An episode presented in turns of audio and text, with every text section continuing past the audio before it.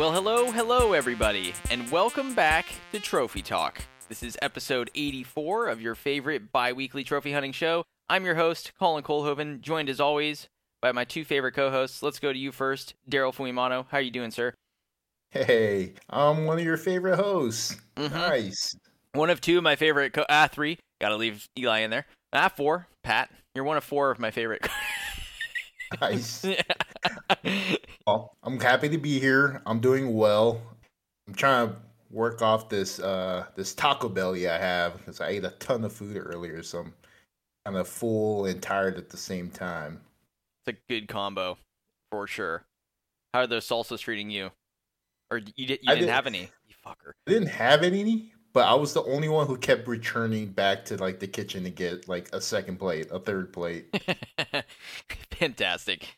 Yeah, we had a little Cinco de Mayo slash May the Fourth be with you celebration at our work today, and uh, our coworkers cooked a bunch of tacos for people, and we had some beers, and there was a salsa competition with 17 different salsas to sample and apply to your tacos. Slugger, what do you think about that? That's too many. It is too many. How are you doing today? I would, like, I'm good. I would. The hard part about that is like by the time you get to 17 how do you remember what number one tasted like? Like how do you properly compare? Yeah i agree. The judges were like but at that point our mouths were just like hot. It didn't, yeah. it didn't really matter. So. Yeah it's almost beneficial to be first in line because the taste buds are gone by the time you get to the end. Yeah that's true. We should have had some like ginger or some other palate cleanser for them to take little nibbles of. That would have been next level. were you were you a judge I was not a judge. I organized the the day and like the the sign up sheets and stuff, but I didn't actually participate. I did try all of them though, and Gosh, my ah, dude. my stomach is hurting right now. I must admit. No, I bet you'll feel it tomorrow. Oh yeah, I'll feel it tonight, brother. Your ass is burning, dude. I mean, the the one plus is that I didn't have that many. I only had three tacos. They're they're little. There's these are like the street tacos, slugger. So they're like the kind of I'm sure you've seen it, yeah. had them before. Yeah, they're not that big. So that's what I had for lunch today. Oh fuck yeah, that's what they had Three in the cafeteria little... for the Air Force today. No, I don't do that shit. the mess it's like hall. the worst food. yeah, I feel like in movies, man, you just see the mess halls, or I don't. Am I using the terminology correct? It's just called the mess. Maybe I've heard it shortened before. Uh, we call it the DFAC. The DFAC. Is, can you can you guess what that is short for? Oh, damn. DFAC. Is it DFAQ? DFAC. Oh, don't fucking. Ah, I lost it. Lost I mean, it's not. It's not an acronym. Oh, okay. It, dining facility. Mm. Yeah. That's yeah. That makes a lot more sense. See, this is why I'm not a military yeah. mind because you guys are actually thinking logically there. You're just gonna shorten the word, and I'm like, let's make an acronym. That's gonna be way better. When we do our i don't want to get off track because i could rant forever about this but when we do our annual like reviews like we have to do get an evaluation from our supervisor every year like 75% of the words are like shortened oh so no. a good example would be like if i developed something uh they'll write in like dvl or developed dvlp apostrophe d it's and that will like it's but it's like 75% of the words are like that. It's gross. You have to learn a whole new language. Wow. I, I just have to say, I feel like if for developed the example, right? If if they're really spelling it with DVLP apostrophe D, you might as well just put the whole fucking word. You're only missing one vowel at that point, or two vowels at that point. like it's barely shortened. You know. Well, so why they do that is they give you you have to say like in one line what you did, like something you did. So you are stuck with one line. So you have to cram in as much as you possibly can in that one line. So to do that, you shorten words. Are you talking about like when it's, you're typing it, you have a line? Yeah, like oh, okay. it, it's on a PD. It's on a PDF document. So, wow. Yeah, it's stupid. Wow. That's us, guys. That's America, everybody. Think about that. not going to change the form. We're going to shorten all of our words. Yep. Fantastic. Well, pretty interesting. Uh, yeah, we should definitely talk about that a little bit more off air because I have questions now about how all that yeah goes down. Sounds super interesting. But thank you both for joining. Thank you, Daryl, for participating in the taco celebration earlier as well. we got a good show in store for you guys today. Episode 84 is what we've been playing for the month of, I guess technically April. We're recording this a little bit early, but there's a bit of May in there. And yeah, lots of good stuff. I think Slugger, you were saying you've been playing 13 games. Is that correct? It's just insane. Yeah, too many. Yeah, the man's a legend. I'll, I'll explain why though as as we get there because I'll skim some of them. Sounds good. Looking forward to it. But first, we've got a couple housekeeping things to get into. I wanted to start off a little bit differently by quickly touching on the Patreon, and we've actually added a goal over there. And Daryl, you and I talked a little bit about this on episode 83, but we didn't necessarily elaborate on it too much. So just to kind of call it out at the top, we did add a goal. the The goal is to hit 25 active patrons, which we are thinking is a good incentive to then unlock one bonus episode per month for bronze and above patrons those episode topics are TBD, but we've had some good discussions about what they could be. And yeah, I think that's pretty exciting. We've wanted to do more content for a while. Just life is tough and work takes up a lot of time. So we figured this was a good way to do it. So if you're interested at all, you can go check out Patreon, patreon.com slash trophy talk podcast. And if you're not interested, that's totally fair as well. Anything to add on the Patreon goal, guys? I would like be excited mm. do bonus episodes. I, yeah. I, I'm having fun just doing like our regular cadence, but I think what we have planned for bonus episodes, I'm pretty stoked for that. Me too. Get to stretch our legs a bit, so to speak, and yeah, just do something a little bit different than the the normal run of the show, which is a well-oiled machine at this point. so, I I agree with you on that. Slugger, you were gonna say something too? Oh no, I just said like and subscribe. Like and subscribe. Smash that like button, boys. yeah a penny saved. All right. Anyway, let's uh, let's move on.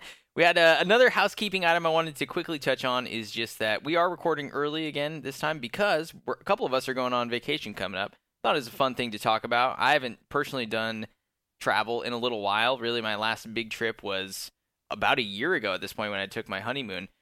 Uh, and now I'm going to Hawaii next week for a week, which is very cool and exciting, but not nearly as far of a jaunt as what you're doing, Daryl. Why don't you tell us in the audience what you're up to. Uh, so I'm leaving for Japan tomorrow. So we're recording Thursday.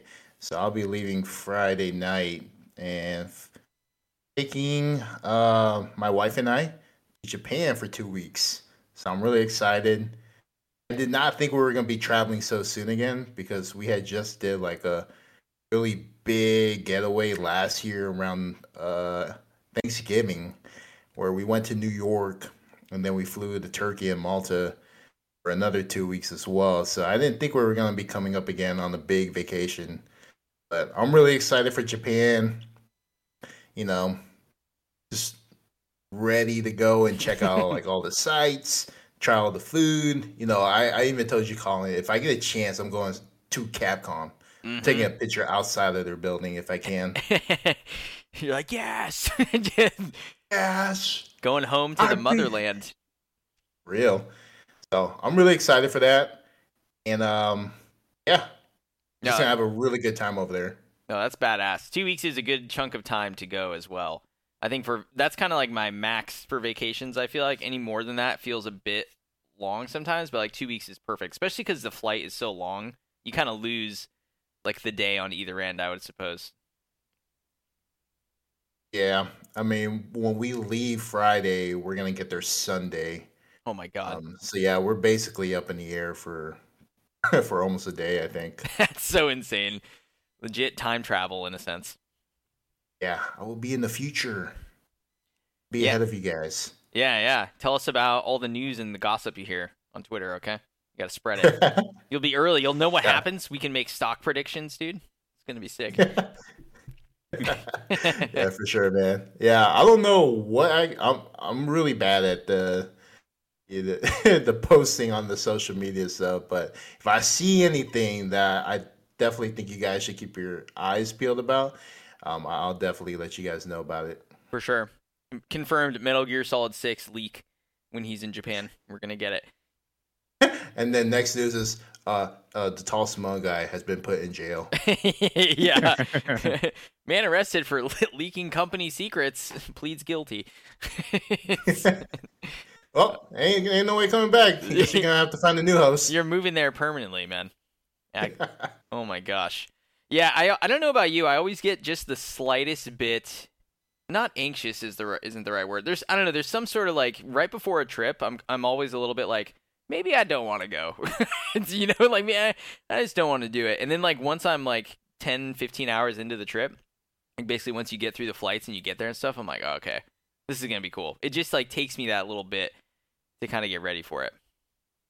Yeah, I kind of have the same thing. I'm like like how you have your little tick. Mine is like for some weird reason I need the house to be clean.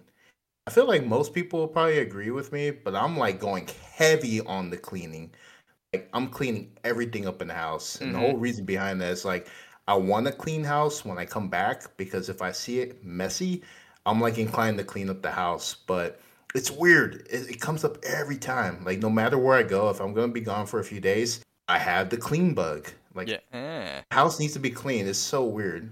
That is an odd one. I do get I get where you're coming from though, because I would hate to come back and have like a bunch of stuff to have to clean up and unpack and deal with jet lag and like all that kind of stuff. You kind of want to just come home and usually like just unpack, start laundry, and then just like flop down, you know, and relax.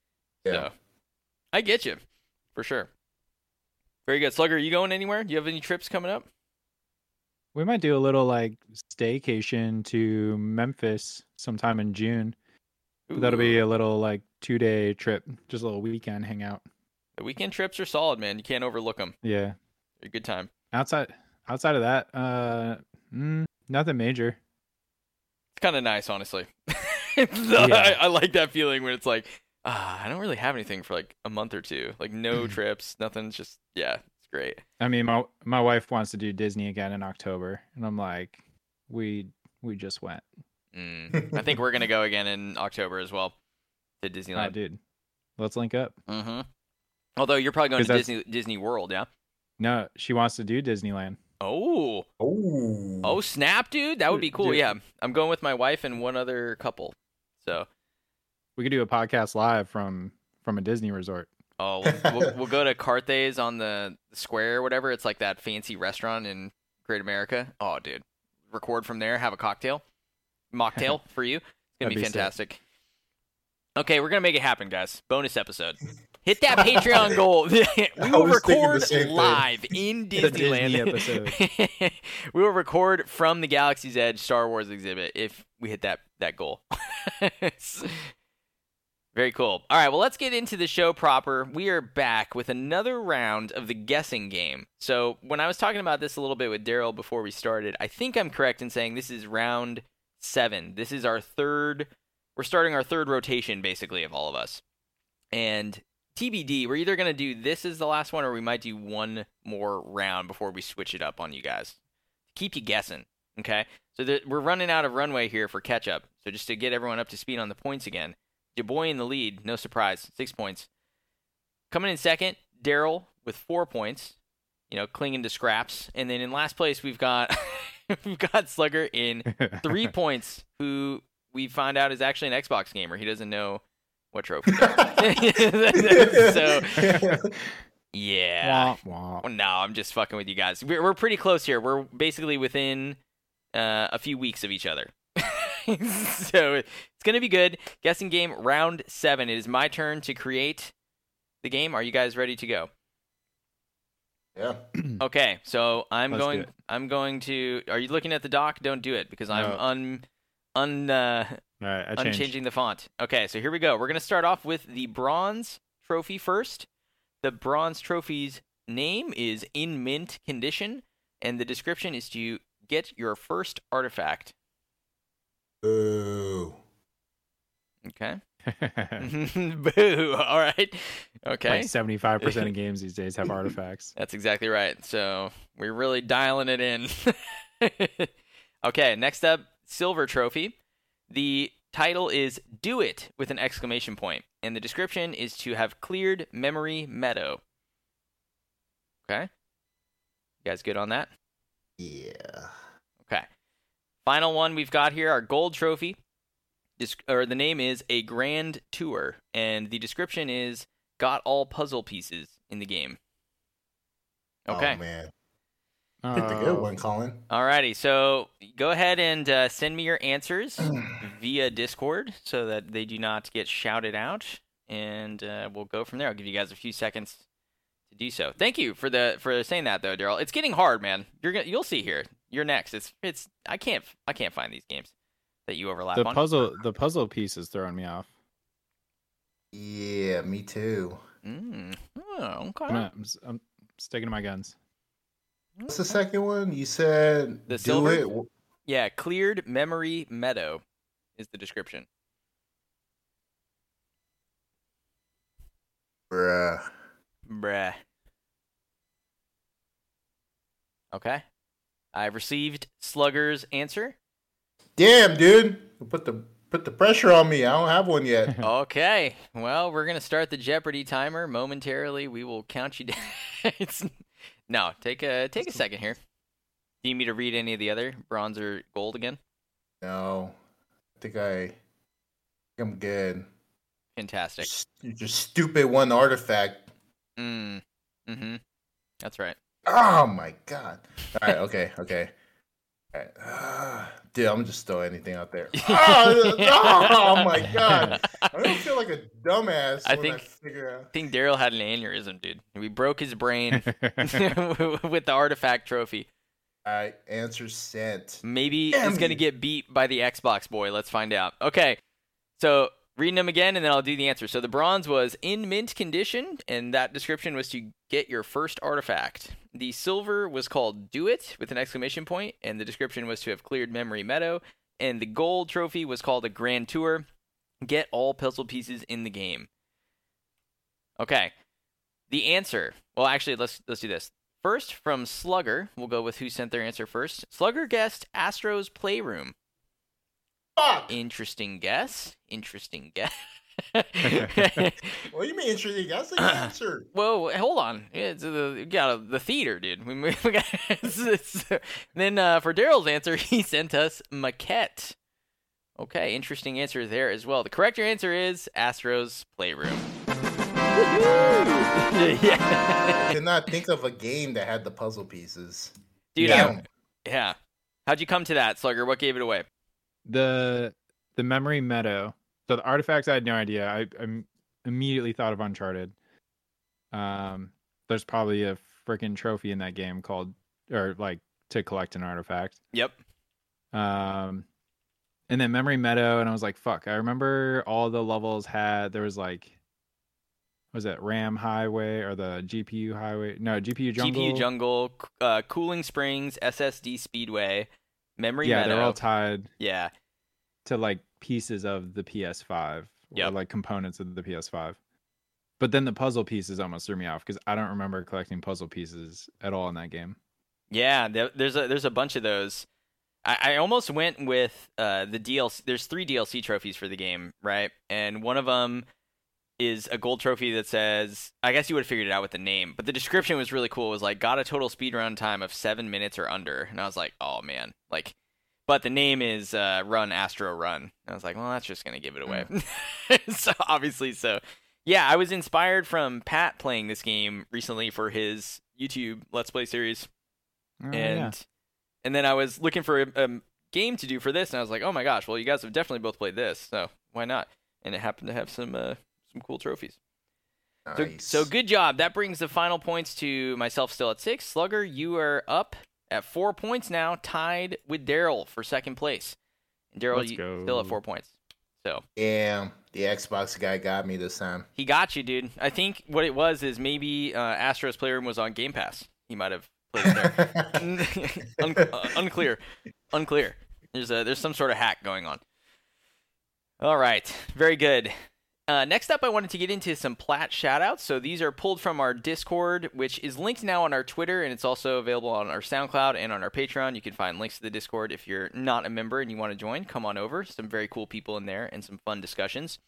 So every episode, I go through and look at the trophy room and the Plat Shot channel and pull various platinums from the last few weeks. So Number one, we've got ourselves Emerson with Fantavision, which is sitting at a 0.28% on PSN profiles for PS4.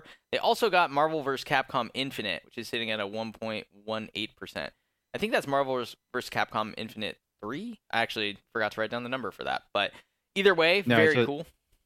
No number, just infinite. Oh, just infinite. Oh, you're right, because it would be MVC one, two, three, then infinite. I got you. I got you.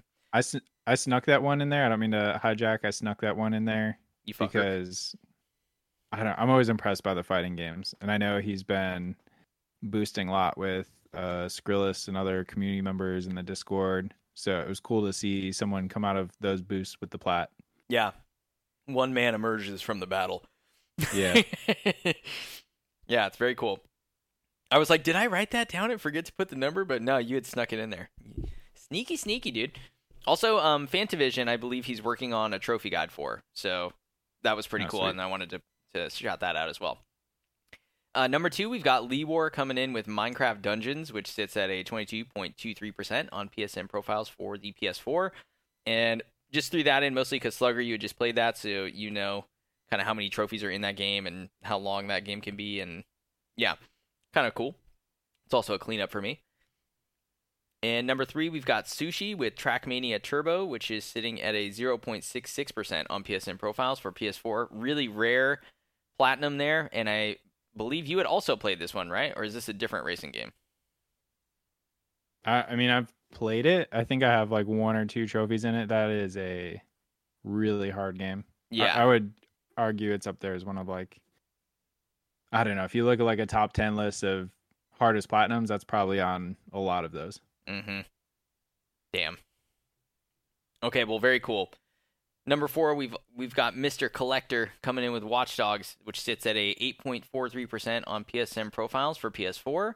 There's an online component to that, I believe, as well. So good job getting that done. And then last but not least, we've got the Sly G Cooper coming in with God of War Chains of Olympus, which sits at a 33.89% on PSN profiles for the PS4 slash 3. I guess it's PS3.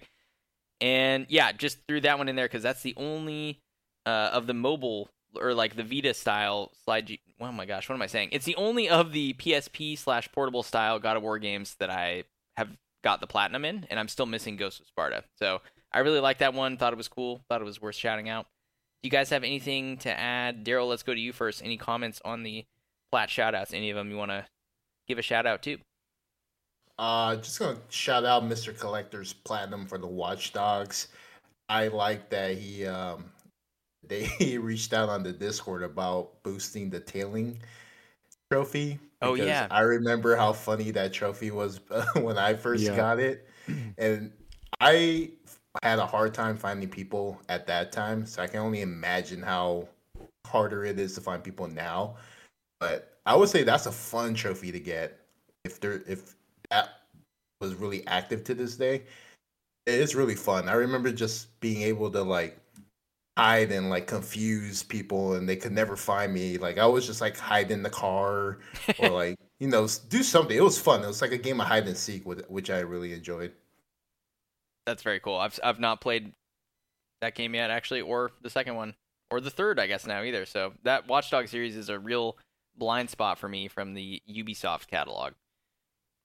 Is the first one the best you would say, or is the second one the best? Ooh, I've always wanted to play the second. Um it's it's always popping up on my wish list, but the first one's the only one I've played. Oh, okay, gotcha. The se- the second one's way better. Ooh, okay. It's so good. It's really good. It's San Francisco area as well, right? Like Bay Area. Yeah. Yeah. Okay. Well, shit. Slugger, anything you want to add about any of the the plat shoutouts before we move on?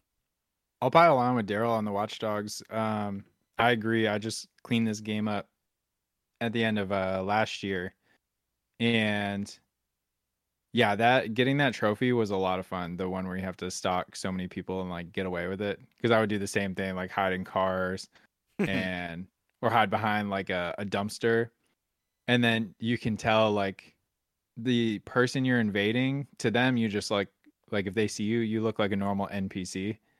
Um, so they'll most of the time you'd invade people and they would like look for you for a little bit, but they only have a certain amount of time to do it.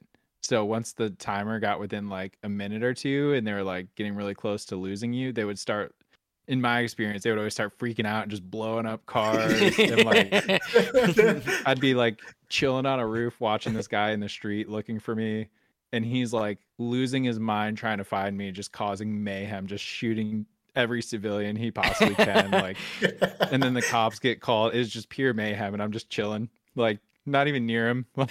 That's amazing. On a park bench down the road, just watching. Yeah. It's actually a really fun game mode. Like, I I don't know. I feel like you could expand on that and almost make it its own game. It was a lot of fun. hmm Um, yeah, and then Minecraft Dungeons you touched on. The only thing I want to say about that is that's 105 trophies, and they're probably going to add more because it's a Minecraft series game. So Dear God. that's a that's a hell of an, an accomplishment. That's a lot of stupid friggin' trophies. Dear God. I haven't actually looked at all at the Minecraft Legends list or whatever because that game came out pretty recently, didn't it? It kind of like came like I don't want to say it went. Yeah, I didn't hear much had- about it though. Yeah, there was like no buzz, surprisingly. Yeah, I, th- I think it was like decent as well. I don't know. I'll have to look into that. Huh. Cool, Yeah. guys.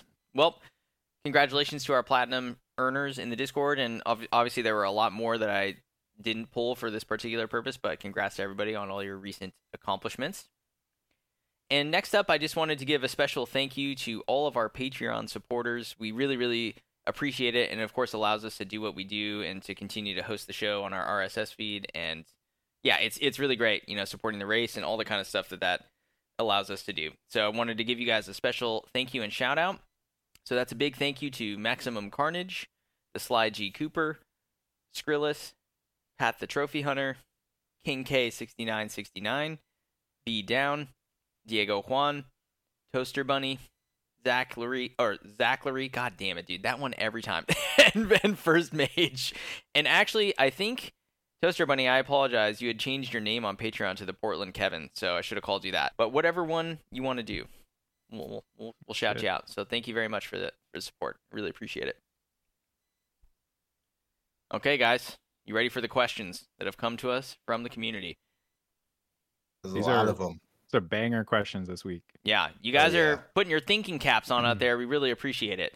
Gives us some good stuff to talk about. So I'll read the first one, and then uh, Daryl, you can read out the second. Slugger, you can read out the third. That way, it's we'll just go in order. We'll just trade off.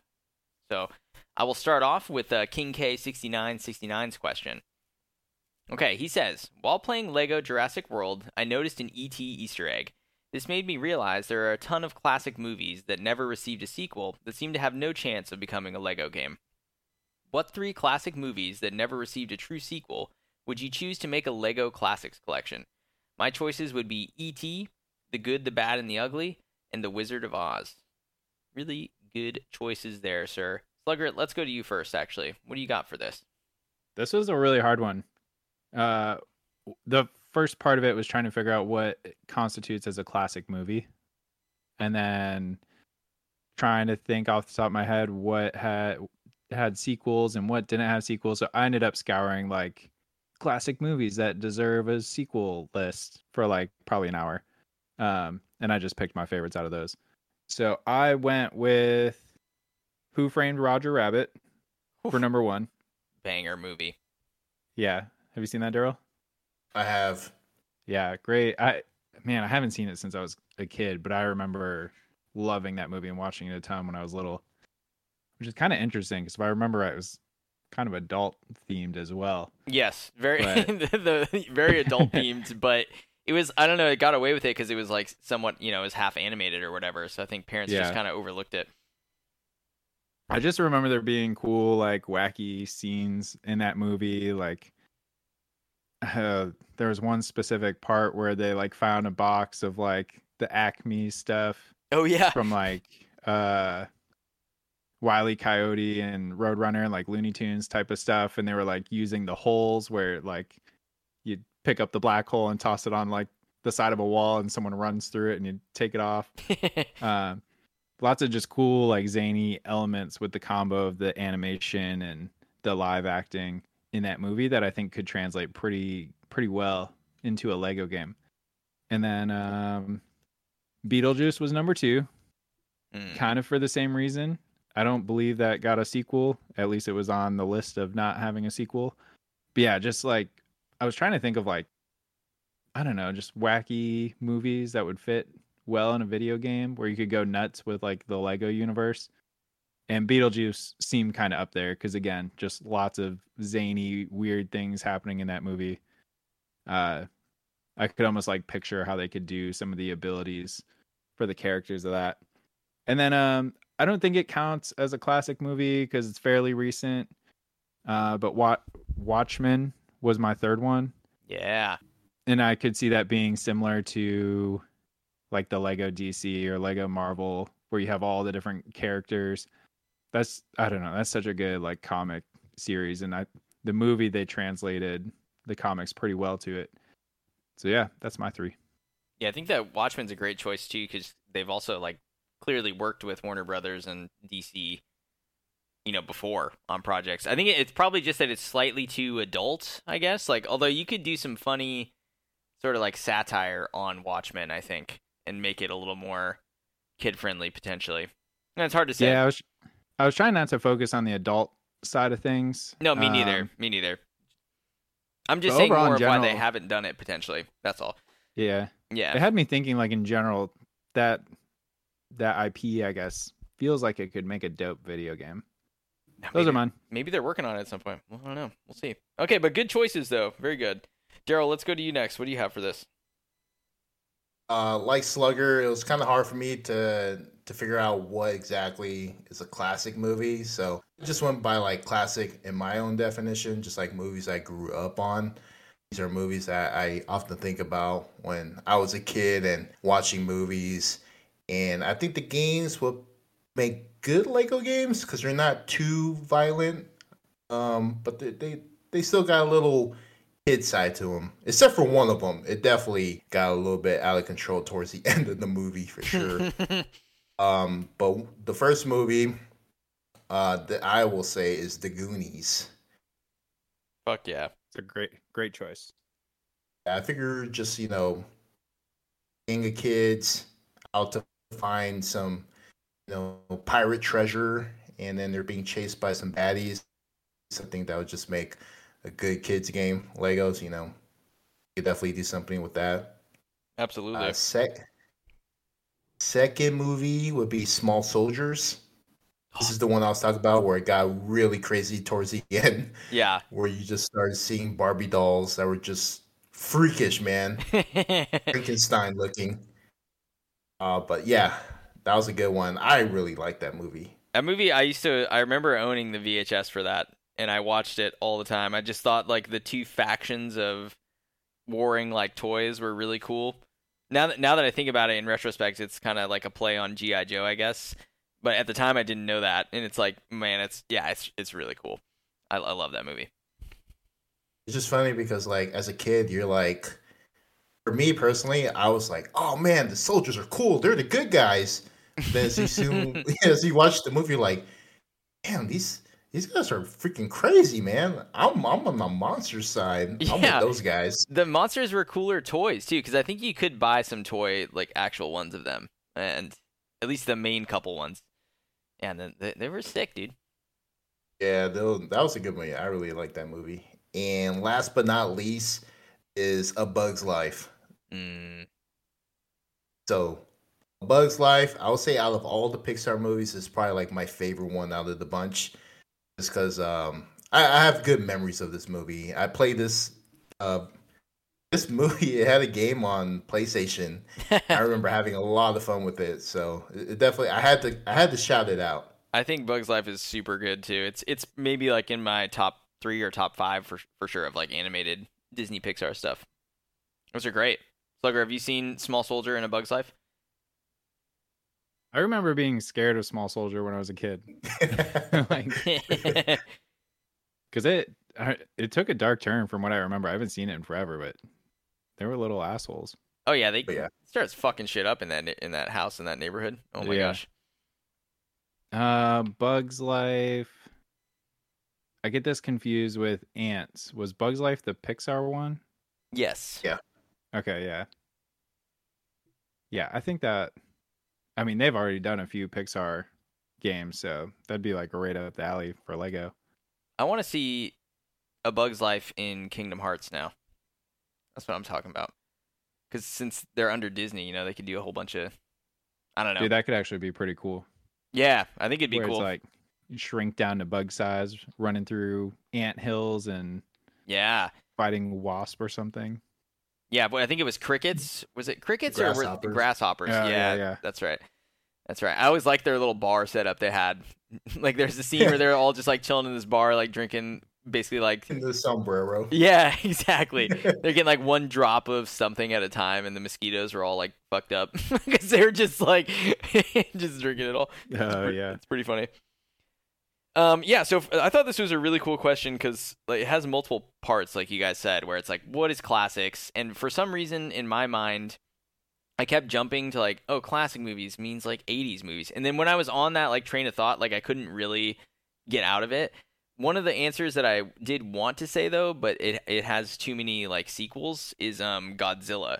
I think would be kind of interesting because there's a whole bunch of different like monsters and stuff in that universe, and you could do almost like a Lego like Rampage style game where it's like destruction, and yeah, it could just be something kind of different, maybe like building but also destruction. You could play both different sides, or you could play some levels as Godzilla, some as people. But I was like, all right, that's there's too many sequels that can't work. So I ended up going first with Big Trouble in Little China, which is super random movie, and I'm not sure if it still holds up in the the PC sense. so I haven't watched it in some time, but Kurt Russell, you know, he's got a pink tank top on, he's got an Uzi, he's driving a big sort of like rig truck. He's in San Francisco. There's magic, there's monsters, there's some some cool lightning effects and stuff going on. It's it, I think it just has some some set designs that would make for cool levels and there's enough like variety in the characters and the things that are in that movie that it could work and that's kind of how I landed on my second choice as well, which was John Carpenter's The Thing. And this one's kind of like skirting the line a little bit because it does actually have a, another movie in the franchise, but it's a prequel, and it came out in 2013, so like way later. And yeah, the, the reason I thought this one could be cool, as, leaving aside the fact that Lego is generally kid friendly, is like because of all the different customizations for your character and like for like what the Lego designs could be because the thing just takes so many different shapes and forms and it's like crazy looking and like being able to play different versions of that thing and have different abilities based on that to get through the levels would be pretty fun. And then the last movie, I ended up settling on RoboCop, but I don't know if that's like really a great answer or if there's how many of those there are. But I again was just for some reason like fixated on like the 80s, and so I kept thinking like, all right, what's another like movie that could be cool for that? And yeah, that's what I landed on. I think I would like to revisit that and come up with something different eventually. But yeah, Big Trouble in Little China, The Thing, and RoboCop. I like that you guys had movies from different eras though. Like yours weren't all older, which I think is is great. I almost threw Interstellar on there. I'm like, is this considered classic? Because to me, it's a classic. dude, Like that's a classic movie. that yeah, that would be really cool actually. Fuck. I also wanted to say Poltergeist, but I think that that has a sequel, a third game too. I don't know. I was in my I couldn't I couldn't get off that train of thought. Anyway, Yeah. Next up uh, we've got a question from the Sly G Cooper and uh, Daryl. Did you want to take us in on this one? Yeah, sure. So Sly G Cooper, he wants to know what are your overall goals for gaming and non-gaming this year, and how are you on track to meet them? Uh, so Colin, I will throw this question at you, man. Oh shit, dude. Let's go. So let's see. I'll I'll start with the gaming goals first. And I think this is a good question to you because it's May, right? We're kind of almost halfway through the year. You got to check in on how you're doing with your goals. And for gaming, what I really wanted to do this year was to hit 100 platinums. That was like criteria one. And then as we started getting more into completion percentage, I wanted to go for 65% for profile completion percent. But I actually think I'm going to up it. You, you heard it here on the show, guys. I'm going up to 67 because that would give me a clean 10% increase overall from last year. I'm not sure if I can do that, but I've been doing pretty well. Started at 57, I'm at 60.2, so I'm I'm doing okay. And if I do more cleanup games, I think it'll help. So that's that's kind of where I'm at for that. And I'm at 91 platinums right now, so only nine more to go. So I think I can definitely hit the 100 plats. And then yeah, 67% would be the completion percentage goal. And then for non-gaming stuff, it's a lot of like improving the house. Like I want to get rid of some of this hand-me-down furniture we've had for a long time and kind of just get some new stuff going on. So we're looking at getting a new couch and like a new like big chair for like the living room. and then a new coffee table and a new desk for like my setup. And we've set aside money already from like taxes and stuff to to help get some of these things. So it's just about getting rid of all this, the furniture. It's surprisingly hard to get rid of furniture. Like if you're trying to donate it and stuff, like finding a company that will either accept it or come and pick it up or yeah, it's actually been way harder than I thought it would. And yeah, so we're we're in process for that. And then last thing would be I would like to run a half marathon this year, which would be the longest I've ever gone. It's about you know, a little more than double a 10k, which is the only races I've done so far. But uh, the one I'm looking at is there's one in late August and there's also one in October. So when I get back from my trip at the end of June and I'm like here for a while and all settled and stuff, like I'm gonna start training for it. And depending on how it's going for me, I'll either do the August one or the October one. But that's that's pretty cool. I'm looking forward to continuing to get better at running. So yeah, that's it for me. Let's yeah, we can go to you, Slugger. What do you got? Uh, hold on, doing math really fast. Okay, math. Please hold for math. Gaming goal. I think I said originally. I I don't know. I've I used to make like plat counts. Like, oh, I want to get X number of platinums this year. That's kind of gone away as I've focused more on the completion percentage. And I believe in our New Year episode or right before that, we are talking about gaming goals for the year, and I said 62 completion overall profile completion percentage was the goal. I'm at 56.6 right now. Um, it takes me forever to go up. Like I'm talking like I have to get four or five bronze trophies just to go up 0.01%. Yeah, wow. Um so I think 62 for the year is probably a little high. I think I'm leaning more towards like 60. I think is still doable for me. Um, and then so I would say I'm chugging along on that. I think I started the year, yeah, I don't know, around 53, 52 or 53. I would have to look. I logged it somewhere. But then, yeah, follow up goal as I focus more on the backlog and try to not start too many new things. I have 864 games played on my profile right now. Damn.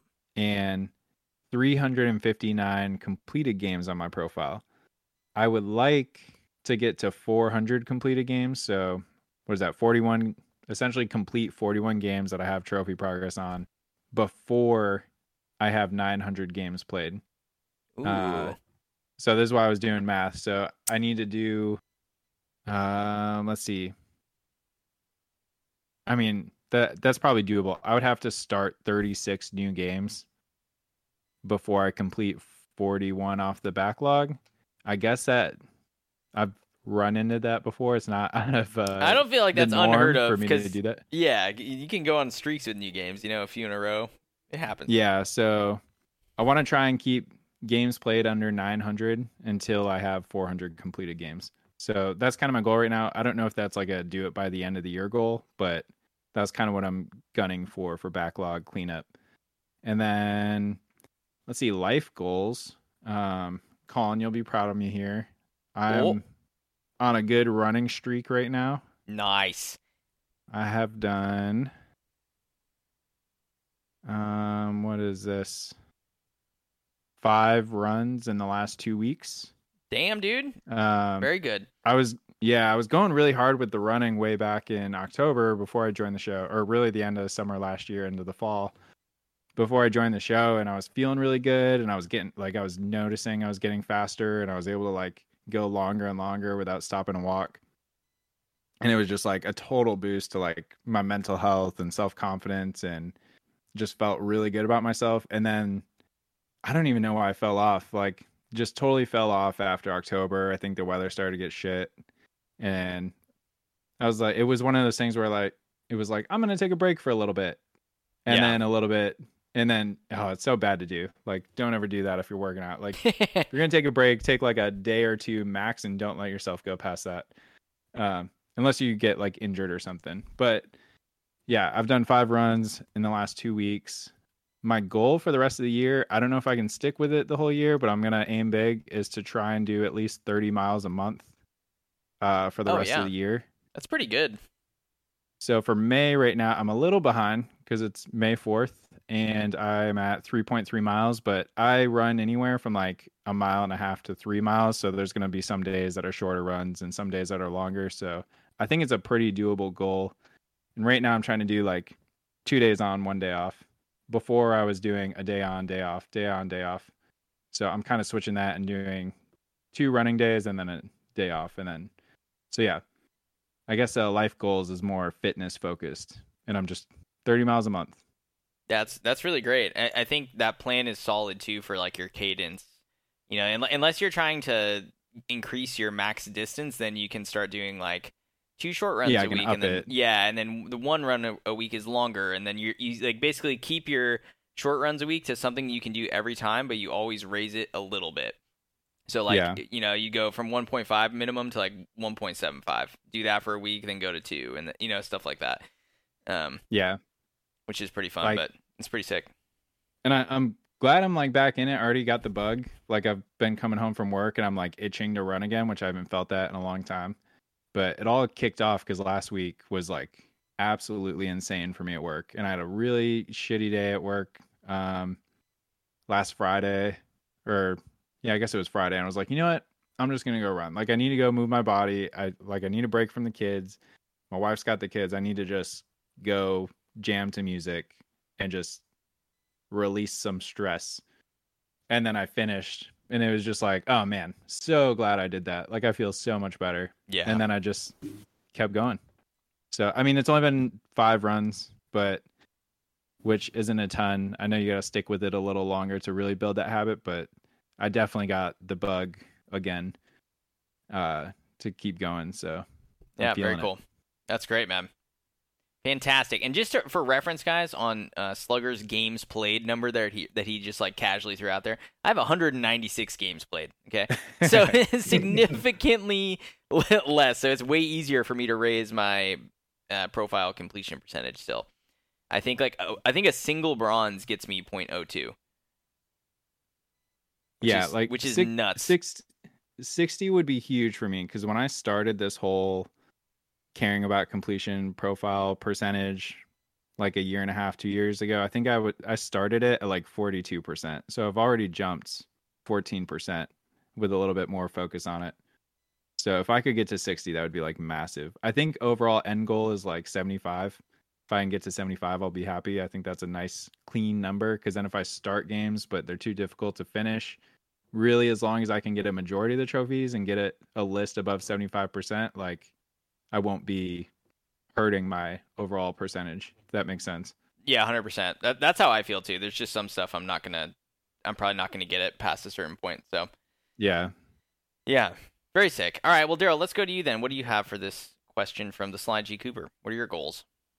Uh, so goals for gaming. So, like you, Colin, I would like to do hundred plats this year, but I think that's just wishful thinking. So I'm gonna aim a little lower than that. So I'm going to try and shoot for seventy-five platinums this year. I think that's achievable.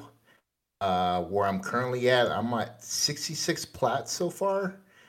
Um, going off, you know, based on how I go with games, I think 75 is a, it's a reasonable number for platinums. hmm I think 80 is probably where I want to shoot for, but um, I think 75 is a good uh, is a good goal for me at least.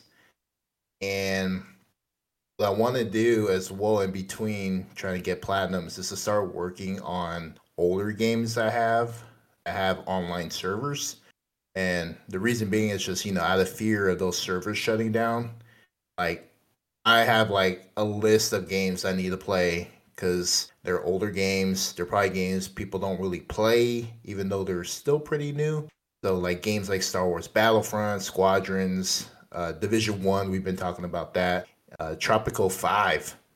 I started that years ago, and I'm thinking about playing that game pretty soon. So I Mm. definitely want to play those older games, try to get that percentage up with them, and it'll probably uh, help me to sleep better at night. So I'm not thinking about, you know, those games I can no longer get the platinums for. Sure. Yeah.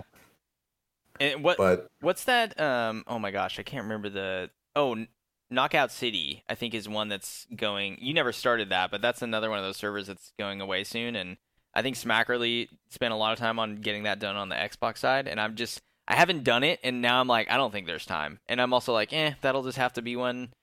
Just gonna live, dude, at 54 percent. It's just it's just gonna live there. I don't know. Yeah, thankfully, a lot of the games that um you know that I have that have online multiplayer are games like Call of Duty. You know, I I ha- never have to worry about those games, their servers shutting down. So I'm in the clear with those games. But you know, the games I mentioned, those games have been out for a while. You know, the player based community is not really there as it was like day one. So like those are the games I'm like trying to prioritize once I you know finish RE4. Um, non gaming goals. So I have a couple they kind of line up with what you and Slugger have said. You know, Oh, they're nice. more on these life goals, health goals. So one of the goals that I've been, you know, pretty consistent on is like trying to cut out fast food. hmm And like I've kind of just like made it clear that fast food to me is like these big chains like McDonald's, Wendy's. You know, these were places I always ate out um, at least once or twice a month. You know, so I've been cutting them out. I still eat at other places like local joints. Like I'm very like like hesitant to even eat from those places too because it's like well they're considered fast food as well. I can get in, get my food out pretty quickly. But like as far as like the bigger chains, I've been pretty good at staying away from them, except for Chick Fil A because I just love that place. That's the one exception I'm gonna make for. Out of all the chains, that's the only one I'm giving my money to because I love that place so much. All right, all right, fair Um, enough. But other places, you know, I've been like, it's it's even hard for me now to be like, you know, my wife's always like, she's the, she's the chef in the house, she's cooking, so she's always like, what do you want to eat for dinner? I'm not, I'm really tired, I can't really cook. I'm just like, ugh, I'm not really craving anything, you know. Except for Yeah, fast I'm, food. I know. So like, I I really like, I don't even give her an answer anymore, just because it's like, there's nothing out there I'm really craving or want to eat. So I've been staying away from that. So I'm pretty proud. I'm hoping I can continue that till the end of the year and hopefully just going forward permanently. And the other one is something I've been really thinking about lately because uh, I'm sure Dwayne's has talked to you, Colin, but he's been working out. Oh yeah, No, of course he's, letting been everybody know. Hard. it's funny dude. he is letting everybody know. Yeah, anytime you talk to him about anything, it's like, oh yeah, yeah, yeah, I can't do that, or I can't do that because I'm going to the gym, dude. I've been going to the gym every day. It's like, all right, we're talking about tables. How does this come up? I don't know. Yeah, it's yeah, it's, uh, No. it's funny. yeah, yeah, it's, it's it's funny when he talks about that. He's like, you know, my wife looked at my butt the other day. She said my booty had muscles on it. Yeah. it made me feel good. I was cracking up. that is hilarious. But hearing him tell me about that, I definitely had that drive too when I was, um, you know, working a lot out in the gym. I was going really heavy in the gym, just going like every day, maybe even two times a day. So I remember how good it felt to like go into the gym. I fell off for a few years. I haven't really gone to the gym for like the last two or three years. But hearing him talk about that, then my wife also took me to the gym earlier. She had like um she gave me like a Christmas gift, like two free classes. So I went and it felt pretty good. But the thing that I really liked the most and what surprised me even more was just when I was able to keep up with the running. I hate running. Running is Mm. like the worst thing you could tell me to do. but I got on the treadmill, felt pretty good. And then just for some unknown reason, dude, I cranked that sucker up. hmm And I was like hanging, like it, it was hard. Man, I was running like the cops were chasing me, dude. I was like boom, boom, boom. And my wife was like, dang, you can run fast. I'm just thinking, I can run if I really wanted to do it. yeah, But that's just like another thing I've been like, re- I haven't really ran since that that time, but I'm- I've been thinking about it. It's definitely been on my mind lately. Just, you know, there's some days I have where I'm like, dude, I just can't find the, the energy to do anything. And just like Slugger, I feel like just running might be able to help with that. it is so weird how exerting energy will give you energy with running, but that's how it feels to me. Like I, I'll be like, oh, I'm tired. I don't want to do this, and then I'll do it, and I'll be like, oh, I feel like I've, I can do anything now. Like I can cook, or I can do, you know, it's like I'll go play some stuff. It's weird. It doesn't make you more tired. It might actually the first couple times you go if you haven't gone in a while, because it's really like your body's got to get used to it. But after a little bit, it starts to be very energizing. I find. So, go for it, man. I support it.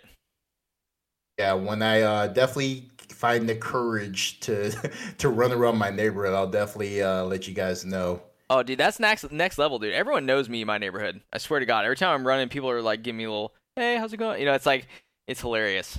And they're probably like, "This guy goes all the time." We've had people tell us like, "You're so consistent," because it's like we go the same, we do this like the same schedule basically three times a week.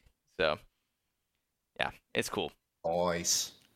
Good man. Well, I like your goals as well. I think you can get 75 on your plats for sure. I, I was just like remarking to myself like how the way you play your games is just different, and that's why your plats come at different times. Because like you kind of like peanut butter spread, I feel like on some stuff, and then you're like, all right, this one's got multiplayer, I got to knock that out, or like this thing's gonna go away, I need to do that, and then like you'll come back to stuff more. Whereas I feel like I kind of just like one stop shop it. I just do it, and I do one game, and then that and then I just move on to the next game. so it's a yeah, it's kind of a different approach. I can't handle too many yeah. things. I'm pretty consistent in that regard. Like I'll start a game and then maybe it just doesn't really pan out for me. And then maybe play another game. Yep. Then another game. But then like during those two games that, that I just played, I'm always thinking about, you know what, I'm gonna go back to that one game that I played. I yeah. don't want it to be one of those games where it's just like, Oh, you started this game three years ago. Yeah, dude. oh man, we'll talk about that in a little bit when we talk about what we've been playing. But I did another one of those games that was just a huge gap where, like Resident Evil Seven for me was four years, right? And The Last of Us Remastered was six years, five months. just insane. So, all right, let's move on. Though. I was trying to. Oh, go ahead. Uh, I was trying to speak up earlier and I muted myself and I forgot. Oh, you um, fucker. I know. I'm a bad host. Suck at this. Uh, I feel like you definitely got to get to the neighborhood running. Like it's such a good way to meet your neighbors. I'm learning. Because yep. like Colin was saying, you build such, a, especially if you're consistent. Like I'm now known as like, oh, you're the dog guy. You run with the black dog around the neighborhood. Um, That's right. But I've I've met so many neighbors that way. Uh, the one yesterday was really funny. I was like, in my neighborhood's small. It's like a probably half mile loop, which is pretty good for me to like work on timing. But anyways, I'm running and there's this random old lady standing in the middle of the road waving at me, like four or five houses ahead of me, and I'm like, oh my god, like what does she want? Like, is she gonna yell at me for having a dog out? Like, slow down. yeah, I'm thinking it's gonna be like a Karen moment, and she's like pointing at my ears because my earbuds are in, and I'm like, I know, lady, I gotta like pause my run and pause the music. I'm working on it. And like I I pause everything and I pull my earbud out and she's like, I turned my phone into airplane mode. Can you help me like get out of airplane mode? And I'm like, like, My name's Paula. I live right here. I'm like, Oh, okay. Nice to meet you, uh, Paula. Here's how to get your phone out of airplane mode. And I'm thinking like this poor sweet lady's not gonna remember a damn thing I just showed her. Like it was funny though. Like that that is really funny interaction anywhere else if I was doing anything else. But yeah, great way to get to know your neighbors. Oh, that's next level. I feel like what happens is when we run, like Steph has headphones in or earbuds, and I don't. So people will like say things to both of us, and I'm like the only one who responds. And sometimes I'm like, hopefully people don't think she's like super mean.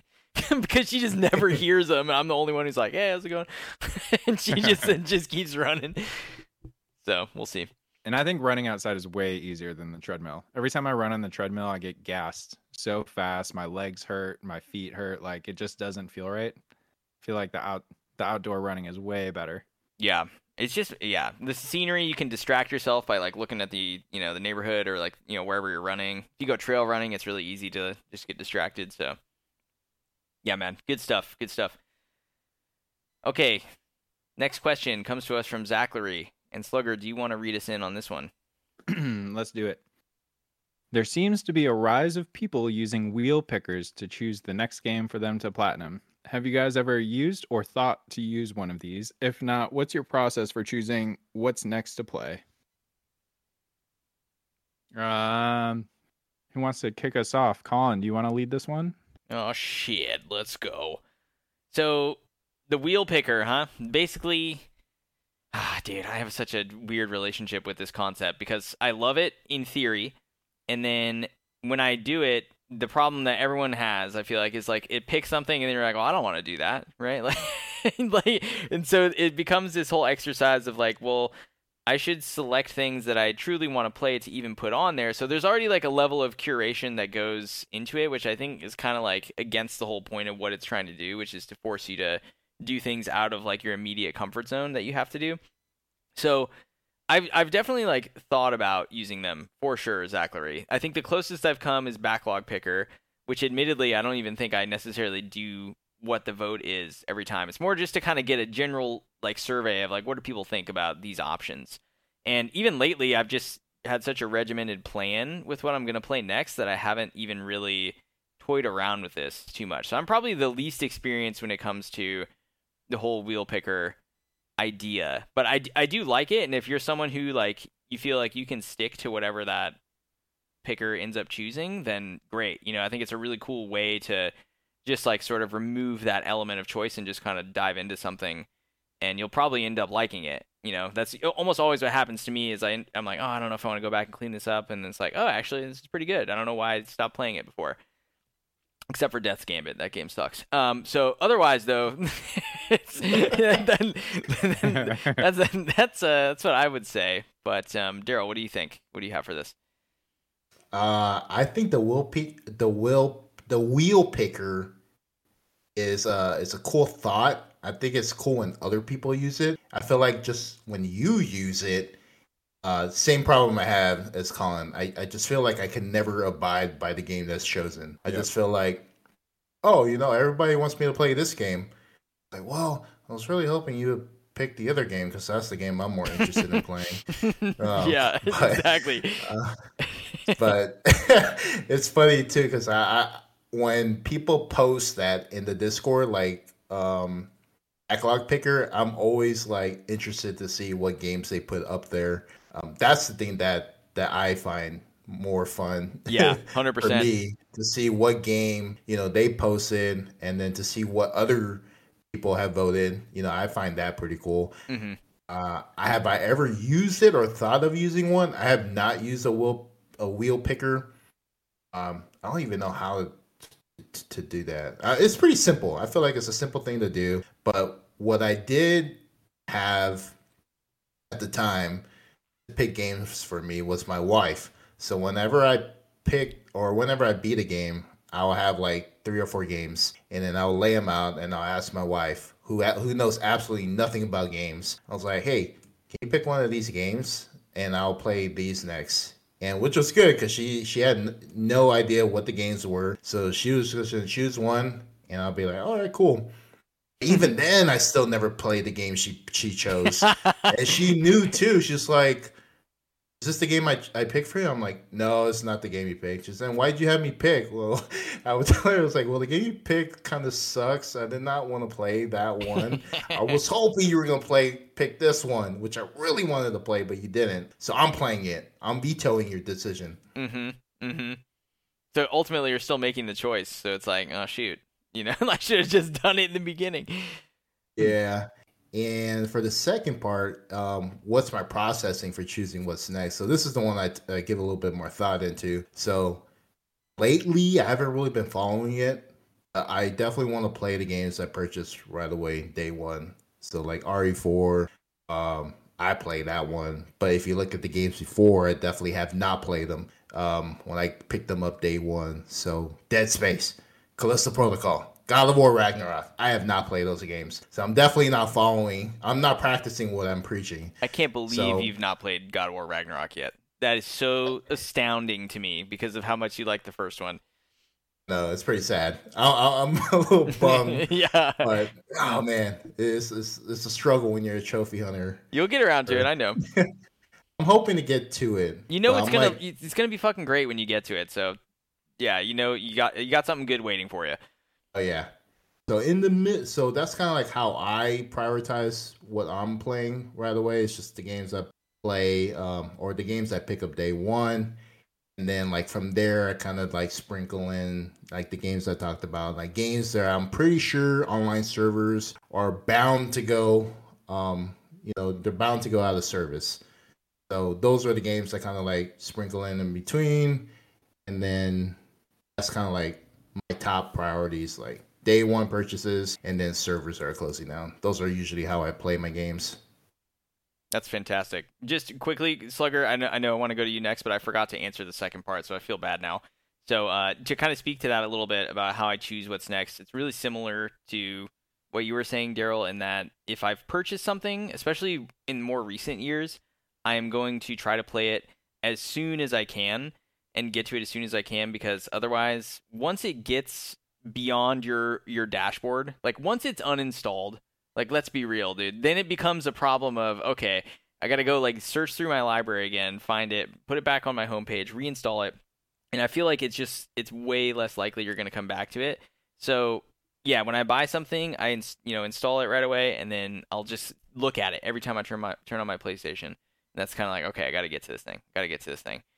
And then other than that, I I really do as well like consult a, a calendar and sort of like Game Informer always has a good like list of like here's what's coming out every month because it's it's easy to forget about stuff, and so you're like okay, I'm gonna try to do this game this month, then maybe this one like two months after that, or you know, find the few that you're really excited about but of course, the problem for all of us is that there's those surprise announcements, those things that come out of nowhere, and those just like totally throw off your plan, right? Like the new League of Legends game you were talking about last time, Slugger, Convergence, had a trailer that dropped that's like, oh, it's actually out May 23rd. It's out in three weeks. And you're like, I was like, what the fuck? I mean, I'm hyped, but like, god damn it, dude. Like, I just, that like totally messes with uh, what I was thinking of doing. So, yeah, that's kind of the decision making process. And let's go to you, Slugger, for what do you have to, to say?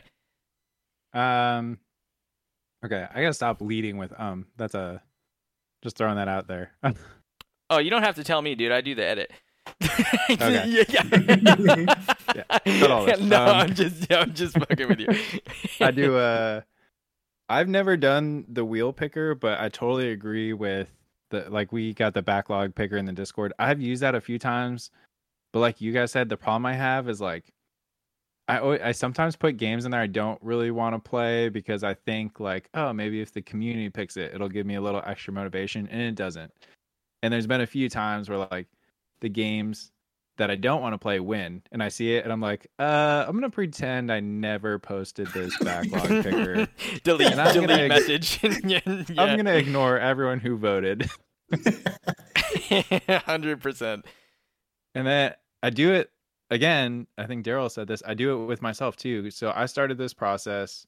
I still do it time to time because it's kind of fun just to it gets me through my library um, to check it out. But I will sort my whole PlayStation library on the system from A to Z, and then I'll on the top left there it talks about like the total number of games in your library. So we talked about my number of games played. The library is embarrassing as well. It's like 532 right now dear God. So yeah, so I'll go to. I think you can just Google RNG and it's built into Google and it pulls up a random number generator and you can pick number X through X. So I'll say number one through 532, however many games in the library. Mm-hmm. And it spits out, you know, 222. And then I'll scroll down 222 games and see what that game is.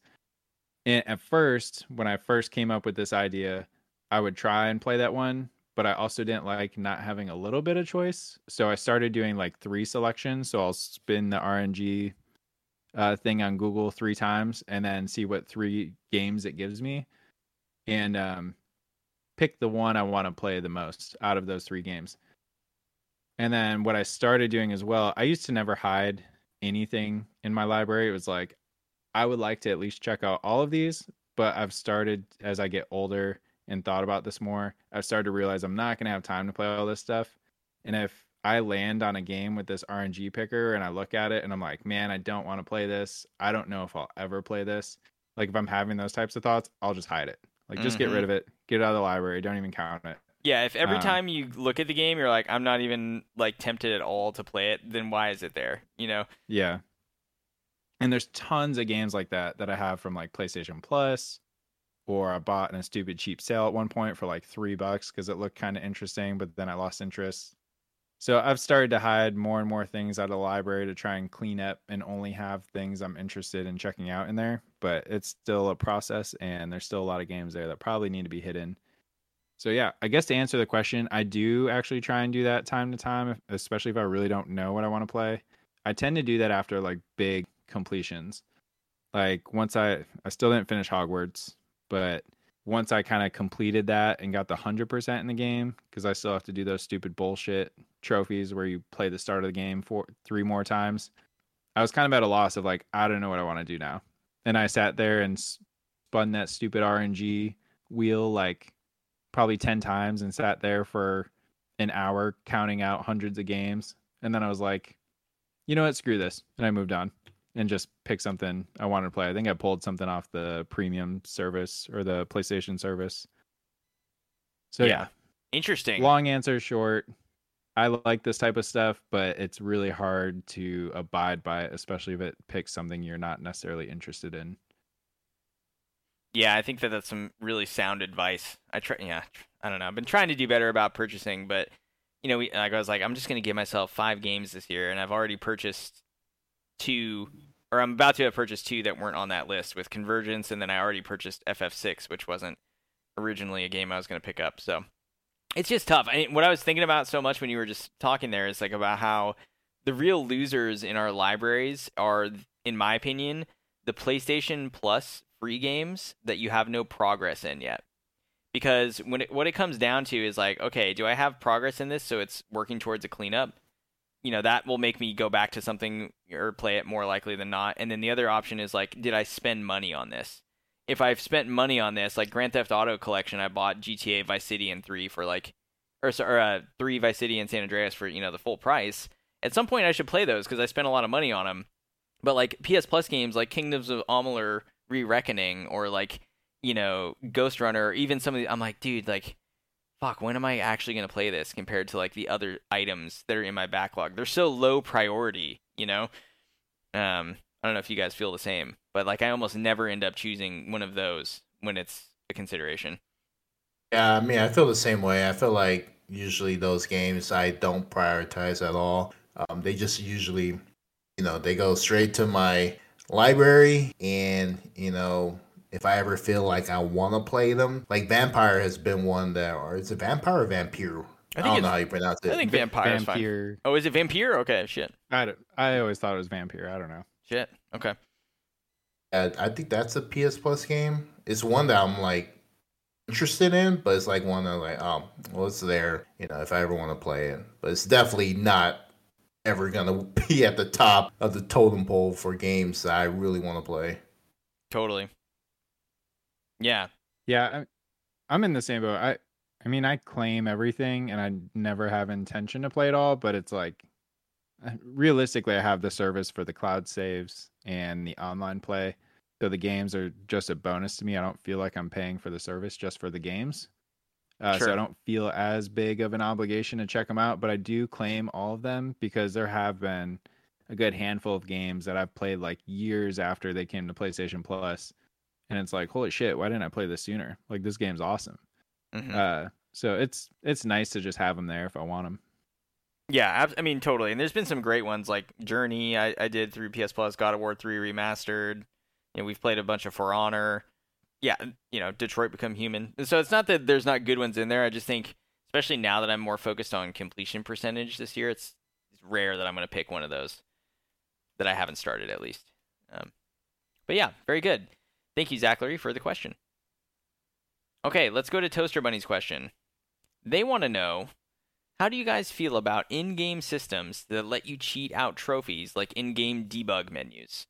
I feel like they can help alleviate an occasional trophy that gets bugged, like Jak 2, or work around a game I'm not playing normally, like Ark, but they also run the risk of letting players cheat themselves out of a great experience, such as in Subnautica.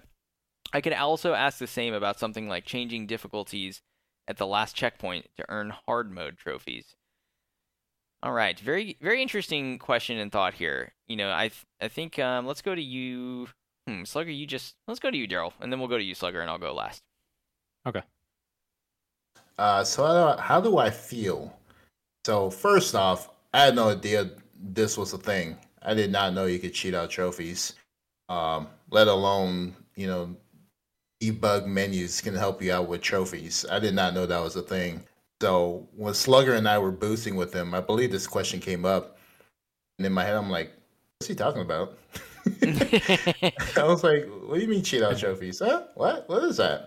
So kind of kind of looked into it and saw that yes, it is a thing. So I was really shocked that you can do that. Um, for me, um, it's not really a huge deal breaker. I feel like depending on your case, I feel like it would help. It's like you mentioned, like if you have a bug trophy, you know that you could certainly do that. Uh, I think Skrillus had a very he had a very uh, tragic, tragic story about that, and I was like, "Whoa, that's not good." Apparently, I guess he tried and it basically like locked him out of the trophy, if I understood him correctly when he told that to us. Oh man. Um, but yeah, uh, it, it, can go both ways. It can, it can, definitely help with the trophy, or can definitely uh, not working out for you as well, like in Skrillus's case. But the, the thing that I really want to highlight is like the risk of letting players cheat themselves out of a great experience. This is the thing that I want to focus on because I think when it comes to playing video games, for me, the experience is like the most important part. So when I play games, I'm usually the blind playthrough kind of person. I like to go in. I don't like to you know, definitely don't like spoilers on my first playthrough, but I'm definitely like staying away from guides. Like, I know, like for RE4, you pull up your guide on the treasures around the map, you know, in your first playthrough. Yep. For me, I don't like to do that because it definitely takes me out of the experience. I don't want to have to like look at my phone or my computer, look at the guide, look at the game, try to figure out where I'm going. You know, it, it definitely takes me out of the experience, and I really have a rough time with the game. So it's not really it's like apples and oranges and comparing like my experience with like cheating out trophies. Mm-hmm. But I feel like the trophies, you know, cheating out the trophies will definitely take you out of the experience. That's the thing that concerns me because like Subnautica, like now that I know you can cheat out trophies, I'm not really tempted to do that. But Sub Subnautica is definitely a game I would like to play. And for me to just like cheat out trophies, I think it would just be, uh, you know, like a disservice to the developers. Like oh yeah the trophies are what concerns me the most and not the experience of playing subnautica. Right. Um the thing too is like i always thought this was cheap too changing difficulties at the last checkpoint to earn hard mode trophy. I thought that's super cheap and you know me man i, I like I like to have a story behind every trophy and the platinum. I like to share my stories. Oh, you know, this is how I went through the platinum. I'm sure we all have a story about a trophy that pissed us off or a trophy that was hella funny, you know, stuff like that. There's always stories behind the trophies. Right. So, like, changing difficulties is one that I have a rough time with. Um, specifically because I'm the guy that likes my games to be tough at times. And I'll kind of go over that when we start talking about what we've pl- been playing. That's kind of like my characteristic when it comes to playing games. Like I like games to be challenging. I know that's not a thought shared by many people, you know. But I like it's more satisfying for me that I beat a game on the hardest difficulty or something was very challenging. You know, I like that stuff because I can be like, yeah, I did that. And, and you know, I just like when people are like, oh man, that that's one of the hardest trophies to get. It's like, yeah, I know, man. It took me a lot of hours and a lot of trial and error to get that, but I like stuff like that. Mm-hmm. You know, it's very cool to share that with people.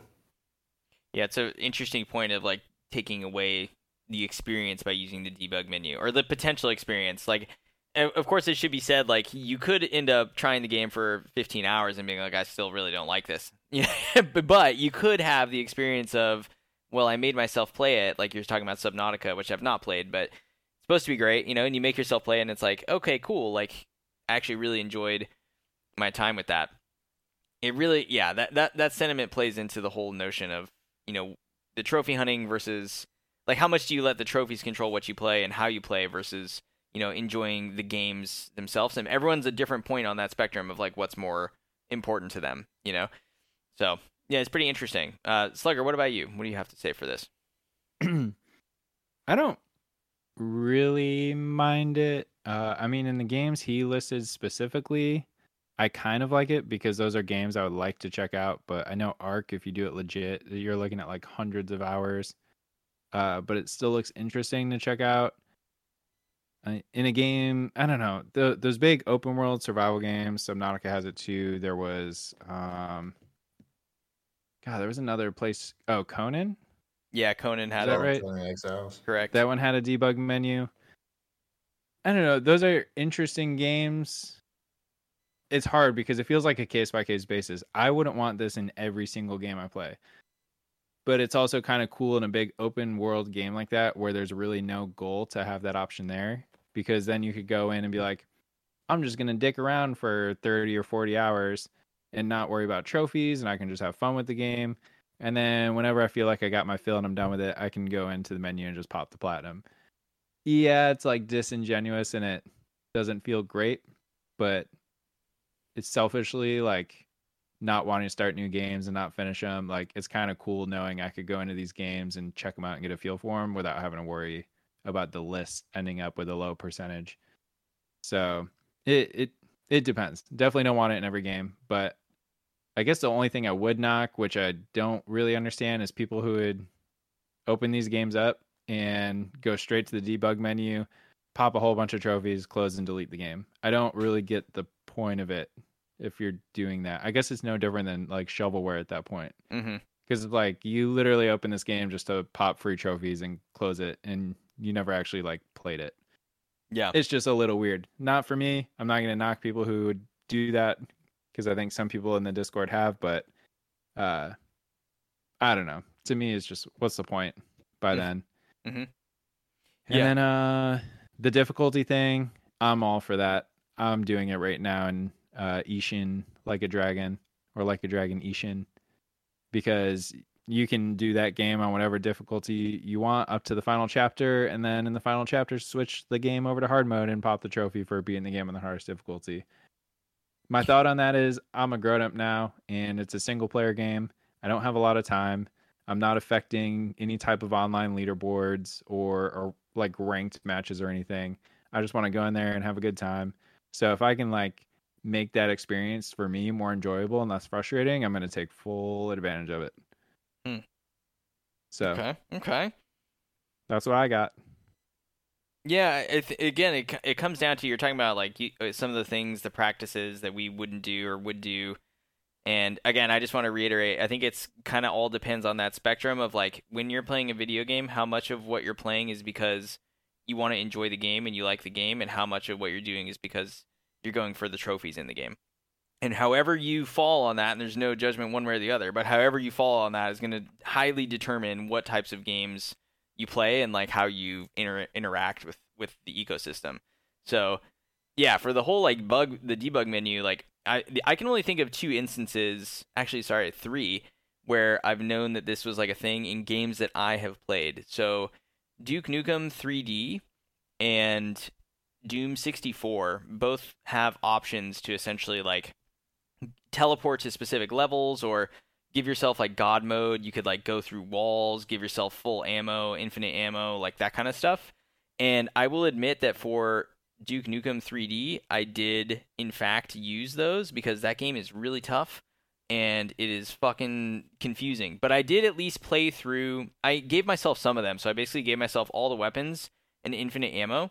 And then i just would try to play the levels normally. And then if i couldn't get through it or i was lost or whatever i would you know use the debug menu and get through it and then for Doom 64, I didn't use it really at all. Maybe like very briefly to go to like one secret level or something, but like for the most part, I just played through it and really loved that game. But the weird one is fucking Jak and Daxter, the precursor legacy. The weird thing about that game was that the X axis was inverted by default with your camera controls. So when you move the right stick to the left, the camera went to the right. Right? That's just weird. Like I've, I, I just, Yeah. I'm like, my brain was like, what the hell? And I was reading that you can actually go in and open the the like developer like debug menu or whatever, and you can change it there. And so I did that, and it was like really cool. Um, and that was like a positive experience I had had with that. I think in general, I I agree with you guys though, where it's like you should just maybe play the game somewhat. you know, like I, I'm not in favor of opening up the debug menu, popping all of them, and deleting, but also like I'm not necessarily saying you have to go through and get like the full like 50 hours with the game before like that's acceptable to do. Like I think it's it's worth it to try the game and see like how, if you like it and stuff and like give it a solid shake, you know, a couple gaming sessions and if you're still like, yeah, th- I'm just not really having fun with this, then like at that point if you want to do the debug menu and get the trophies, like who am I to say that you shouldn't do it? Um yeah, and then in terms of like changing the difficulty at the last checkpoint, I find that a little like it's kind of hit or miss. I, have done it once with a Call of Duty uh, level for Mile High Club in Modern Warfare Remastered. I didn't do it for any of the other levels though in the game, which I felt pretty happy about. And it's another one of those like personally, like I'm not sure how I would feel about it, and it's kind of come down to each game. Like Yakuza is such a long game where if that option is there, I'll probably just use it. But I'm also like I try to at least play games on normal. Like I really, really, really hate to go down to the easy difficulty. I feel like it's like, what am I doing? Because I used to play all my games on hard, then it went to normal. And it's like at some point, it's like you need that pushback. You know, I don't necessarily need it to be the hardest thing in the world, but I don't want to just like coast through the game without having to think most of the time. So I try to keep it at like normal. And if there is like the you know a difficulty trophy in the game, then it's like okay, well I gotta you know, I got to step up and do it. At least that's how I think about it. But for something like Kena, Bridge of Spirits, like I'm sure, I don't know. Like that was another example of being able to do that. It, it would really just depend on the game, I guess. So, yeah, pretty cool question though. Hopefully that's uh, that gave you somewhat of an answer there, Toaster Bunny, and thank you guys for for your responses. We got a long ride in now from Maximum Carnage. Daryl, this one's yours. Oh yeah, let's go. So, greetings, SpongeBob. Patrick, and Squidward. Gentlemen, festival season is fast approaching. This is the shit I live for outside of gaming. Next month, I'll be camped out in the field at the Download Festival, surrounded by nearly 80,000 people. Holy moly. Who yeah. think 4 a.m. is a socially acceptable time to go to sleep? I'll be smoking, brushing my teeth with cider, and not showering for five days. Metallica are headlining Thursday and Saturday night. Slipknot are closing the festival on Sunday, but fr- Friday is headlined by a band I have zero interest in. he didn't even mention who the band yeah, is. no name. No name. so I'm thinking Friday evening will be an evening in the camping chair, smoking, drinking, and jamming on the Vita until my friends with poor music taste return. Wh- which game should I play? Killzone Mercenaries, Rayman Origins, Tearaway. Is it Tearaway or Tearaway? Tearaway. Tearaway. Tearaway. Uncharted Golden Abyss, Resistance Burning Skies, or other. So, mm. first things first, we're gonna need to figure out which of the SpongeBob characters we are. I'm calling Squidward. Oh shit! Okay, I'll be I'll be fuck. I'll be Patrick. Patrick. Nah, dude, you're not a Patrick. I mean, I'm ready. I'm ready. I'm ready. you're definitely a SpongeBob. We can't have two SpongeBobs, dude. you know, a true SpongeBob would sacrifice being SpongeBob, so the other person could be SpongeBob, dude. That's what I'm saying. I'll be I'll be Patrick or SpongeBob Slugger. I'm I'm cool with either. We can trade off. You're you're probably the most qualified to be SpongeBob because you platinum all the SpongeBob games. So. Oh shit! Ah, all right, that's fair. That's a, that's a nice way to look at it. I'll take it. Let's see. Who should you? Who do you want to? Who should go first on this one? What do you guys think? Slugger, you want to go? Let's go with Slugger. Okay. I've played all of these. These are all Vita games. I got the platinum in Rayman, Tearaway, Uncharted, and Resistance. I do not have the Killzone platinum, but I'm pretty. I got all the online stuff done, so it's primed and ready to go for a platinum whenever I get around to it. I am thinking based off where he'll be. He'll be smoking. Sorry, let me find. It's a Friday evening in a camping chair, smoking, drinking, jamming. I originally said Uncharted and Rayman Origins, but I almost want to nix Uncharted because if he's going to be smoking, drinking, jamming, I think he needs something more casual to play. Something you can just pick up, put down. You don't really care about a story. You just need something with good gameplay, short little bursts mm. uh, to pop in here and there. So I think I'm gonna solely say Rayman Origins, and I don't know that there's a better answer. Easily, I think Rayman Origins and Rayman Legends are probably like hands down the best platformers you can play on the Vita. I would almost argue even the PS4. Uh, I got the platinum in both of them. Friggin' love them. They're great games. The Origins platinum is also pretty easy too. Compared to the Rayman Legends. There's no like weird online components. It's just kind of like go to every level, collect all the things in the level, complete the time trials, and the platinum's yours. So keeping it more casual. Get yourself some good gameplay. Forget the story. Jam to music. Enjoy your smokes and drinks, and have some fun with Rayman. Wow, I'm I'm pretty compelled by that argument. I have to say. I oh. yeah. Go ahead, Daryl. Um. So I I kind of went about this question analyzing what he's doing and which of these games will probably be the best fit for you know this excursion. Uh, but I I have not I have never owned a Vita. I have never played any of these games. Um, never even heard what they're about. Like, obviously, I've heard of Killzone, uh, Resistance. We talked about that recently. Uncharted, Rayman Origins, Ter- Tearaway is one game I have not heard of or even know what it's about. I guess depending, like like what Slugger said, he's gonna be smoking. He's gonna be drinking, maybe casually talking to people at the at the concert he's going to. I feel like he just needs a game that's just like he doesn't really need to put a ton of thought in. Probably wouldn't even need to care about the story because it's probably just gonna be so loud there. Like I think he just needs something just to be chill, just play. And I think Rayman Origins is probably one too. I'm I'm going with Rayman Origins. I don't know anything about the game, but I feel like that's probably a game out of the other ones. Uh, that would probably be the better fit.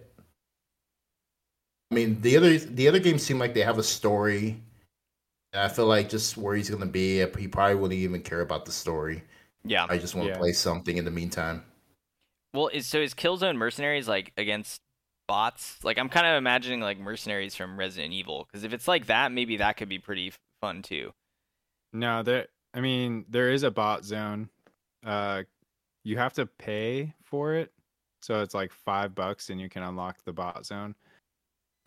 But the there's an actual story there. There's like a little six to eight hour like campaign um, that you can play on that. Tearaway is very like music. I don't know. There's a lot of like music play in that, and I think you'd be doing yourself a disservice if you didn't like play that game with headphones on. Uncharted, obviously very story heavy. Resistance, Burning Skies. There, I mean, there was a story there that was just single player campaign, and there was a little bit of multiplayer. Kind of a forgettable game. I don't really remember too much of it, but Hmm. yeah. See, I kind of interpreted this a bit differently in him saying like and jam- like the jamming I didn't take to mean like listening to the music from the show or like listening to the music from other stuff. Like jamming on the Vita, I'm thinking like he's gonna just be playing games like smoking and drinking, sitting in this camping chair, assuming with like headphones in or something for the Vita. So I was like, oh, that would be kind of cool, like to get a little fucked up and experience like some of these like stories when you're a little stoned or a little drunk might be kind of fun. So I and I just I know nothing about a lot of these games till you just broke them down. So my mind, I was like, well, I really wish I could play Uncharted Golden Abyss because I like the Uncharted games so much. So that would be like a fun thing to like play. But after hearing your argument, I feel like Rayman Origins is like clearly the answer. Um, I I just think like that's that's a really great game that like you're saying you could just put down after like ten minutes. It sounds like, and just maybe, you know, like okay, cool. I'm gonna go like talk to someone for a sec, then gonna go have a smoke or I grab a grab a beer or something, come sit down, play another couple levels, like then look on my phone. Like it's not gonna like you know pull you in the same way that maybe some of those other ones would. So yeah, I'll go with uh, Rayman Origins as well. You know what I'm really sad about though, Slugger? I just looked at my profile to confirm, and I do in fact have progress in Rayman Legends. so I uh, yeah, I've got to do I've got to do the dailies as well. I think that was one that I started with Steph just like for fun because it was free with Plus. Yeah, I'm at seven percent. Get your dailies going. God. It gets kind of addicting doing the dailies. I, I, yeah, I think I talked about it on a previous episode. I was at the point where I was looking forward to them. yeah. I think you, you did say that it was like not too, you know, it's not too bad. You you look forward to just doing a couple of them every day. That's a game I, I should do. I don't know if it's going to be a this year cleanup, but that's another one that I'll get to. Hundred percent. So, yeah, maximum though. Enjoy the festivals, dude. Have a great time. I that sounds awful to me. Eighty thousand people, but uh, if you enjoy that, and I know you do, you're gonna have a blast. So, in, have a great time, man. that sounds like it's gonna be insane. All right. Final question of the show comes to us from Skrillis Slugger. Why don't you read us in on that? Skrill says, okay, it's kind of a question that requires a bit of research, but I think this will be fun. Take a look at my PSN profiles. Each of you pick a separate game that I absolutely need to finish. Platinum, not 100%. Please just say why, other than maybe it's close to being complete. So he wants us to give our reason why. Okay. So, what game do I need to complete and why? Everyone choose a different game. Fantastic. All right, Colin. Fuck. Uh, Well, you just spoke. We'll let uh, Daryl go. Yeah, yeah. Make him go. All right. Uh, I'm gonna say Elder Scrolls Online. Boom. Dear Got God. him. Have fun. yeah. No, that's not my game. But I feel like I should I should at least say that because you know Skrillex is not the only one who started that game with high hopes of playing that game throughout the year. Don't remind me that I have to clean it up more at some point. Don't do it. I knew that was gonna happen, man. I, I definitely made the right decision. Well, it better not happen with our with our next planned co-op game that we've been talking about. Because I'll tell you what, I can't I can't handle it. At least that one, I guess, would be trophy progress. But continue, continue. so I put some honorable mentions on there just because um, these are games I really like: Sekiro, Star Wars Jedi Fallen Order, and uh, some Resident Evil games. Man, what are you doing? Surprisingly, dude, when I noticed that too, I was like, "What? There's he has so Yeah, many of them with no plats." Yeah, you definitely want to go back and get those platinums. But these are games I really enjoy playing. But the one game I will call out that had me kind of shook was Stray. Mm. Um, I remember Stray being a pretty, pretty big hit last year, and I was surprised to see there was no platinum. So it kind of had kind of had me thinking, you know, I should ask some questions like, did you not like the game? Did you just like not really enjoy it? Maybe you played it and just never gotten back to it. So it definitely had me thinking, like, is there something up with the game? Yeah, it's supposed to be short too. That's the other thing. Yeah, that's what I thought too. It's short. Maybe there's a speed tr- there's the speed running trophy in there, so maybe that turned them off. But Mm, that's true. Yeah. That's true. should definitely uh, check out Stray. I don't, Colin, you haven't played it, right? I have not played it, but it's been. I know I would like it. It's just, uh, yeah, I don't, I don't own it, and I don't think it's on. Like it's, it's with uh the extra tier with PlayStation Plus. It's not like part of the original catalog or anything, so I would have to buy it, and I'm just not sure I would want to buy it necessarily with I have when I, with how much other stuff I have. So, yeah, I've not played it. I feel like I'm reaching, but Slugger, I feel like you've played Stray, right? Mhm. Or am I getting that confused? Yeah, I got I got the platinum. Okay. Yeah, that's my game for Skrilla Stray. Uh, hopefully, you can get that platinum. That's great. Good choice, sir. Good choice.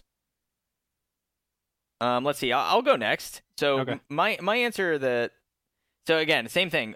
Finish the Resident Evil games, dude. What's going on here? All right. I, you you call yourself a Resident Evil fan. I'm not going to stand by it. All right. I saw three games in there, no platinums, including RE Village and RE3. Okay, not necessarily difficult RE platinums either. You've got uh the remake one done, so these ones should be easy. You got remake two, I think, too. So you got some of the harder ones out of the way. I think RE0 is also in there, but I, if I recall correctly, he just really didn't like that game, which totally fair. It's got some weird mechanics. But the game that I ended up landing on was The Last of Us Part 2. And I've I think I've talked a lot on this show and just in party chat about how much I like this game and the story and how like wonderful I think it is as an experience. And when I was checking out the trophies that you needed, you had a lot of the like the like main playthrough like out of the way.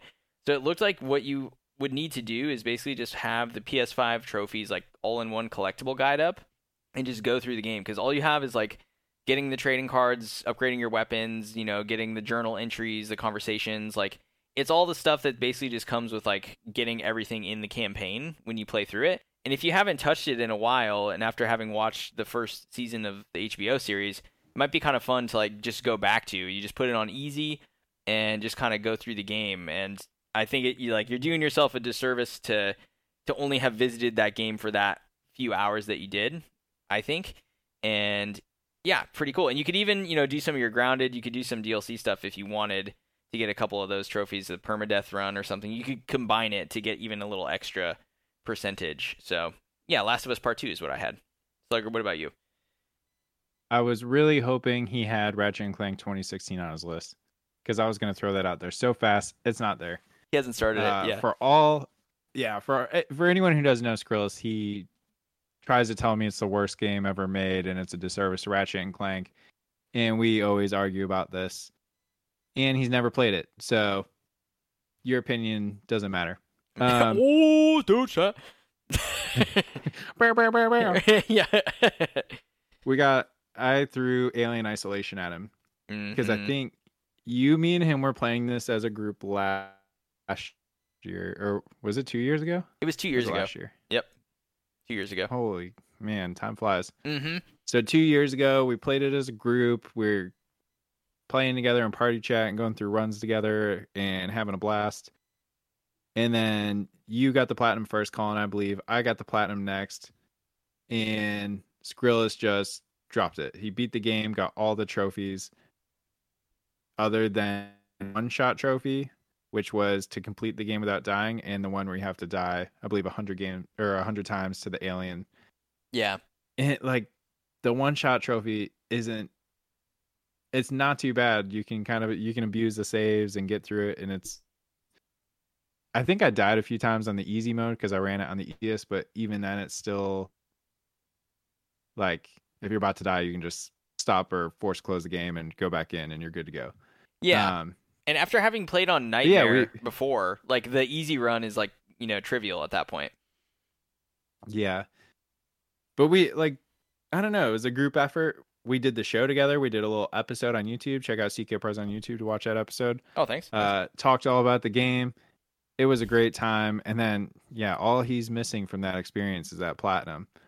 So that was my mention. Even if he doesn't do it right now, I think he should definitely dive back into it in October. And I don't know. I I kept telling him you got to do it now while you got the skills and you know the map and you know how the alien works because you're gonna go back and it's gonna be tough. So Yep.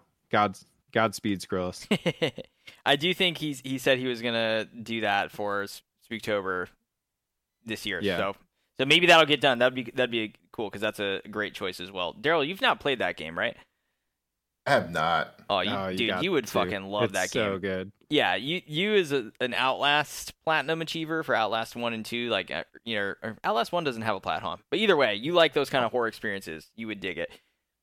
Oh no, man. It seems a little too scary for me. Oh, get out of here, dude! If I played it, I, I don't want to hear it. I don't want to hear it. Oh man! All right. Well, thank you, Skrillus, and thank you to all of our patrons for the submitted questions. There are some really good ones this week, and so hopefully you guys enjoyed the discussions and the answers. And with that, we'll pass it over to Slugger for the PlayStation Plus roundup. All right. Really fast. PlayStation Plus Essential Roundup. This is for the Essential tier only, so the base tier for the month of May. Sony announced last week we are getting Grid Legends, Chivalry 2, and then Descenders. Give you guys a little bit of the information about these games. So Grid Legends is a 4 out of 10 difficult racing game. It'll take you about 75 hours. I don't I believe the 75 hours is for the platinum, but I'm not 100% sure. But I do want to throw out there there's four DLCs here. So if you're someone who cares about getting 100% on your list and you don't want to buy DLCs, maybe avoid playing this one and try and find a different racing game because there's a good chunk of like 20 or so trophies there that you won't be able to get if you don't buy the DLCs. Chivalry 2, the large scale medieval battling I don't even know how you describe this. To me, it looked like a battlefield game, but with medieval characters. Just massive, uh, like large scale battles across these huge open fields and castles, and I don't know, 40 to 60 players in the game. Uh, it's an all online game, so keep that in mind. It's a 5 out of 10 difficulty for the platinum. It says it takes about 40 hours. Um, but I imagine that might be kind of skill dependent and situational dependent. I know there's some trophies where you have to get so many kills with like a loaf of bread. I don't know how common loaf of bread is in this game. So, or I wouldn't bank on 40 hours being on the nose accurate. And then um I'm personally probably going to check that out. And then Descenders uh 5 out of 10. I believe this was previously on PlayStation Plus Extra. So Sony's doing that little thing they do again where they slipped it, took it off extra, and now they're slipping it to us on essential. Mm, Um, wankers. yeah, Descenders is a downhill biking game. So fly down a hill, do some tricks, uh, navigate the side of these mountains, and try to not fall. And that's a five out of ten difficulty game. Four playthroughs, thirty hours. There is a DLC pack, so similar to Grid Legends. If you're going for the hundred percent, be ready to shell out some money for DLC. Yeah, so I think my if I had to throw a pick of this one, something worth checking out. I've heard nothing but great things about two. I peruse Reddit all the time, way too much, and I've only seen positive things about that game. So I may check that out at some point. Colin and Daryl, what do you guys got for our list here? I'll be quick for you. Fucking 0 for 3 Yeah. on this, mate. None of these. None of them getting added. None of them getting played.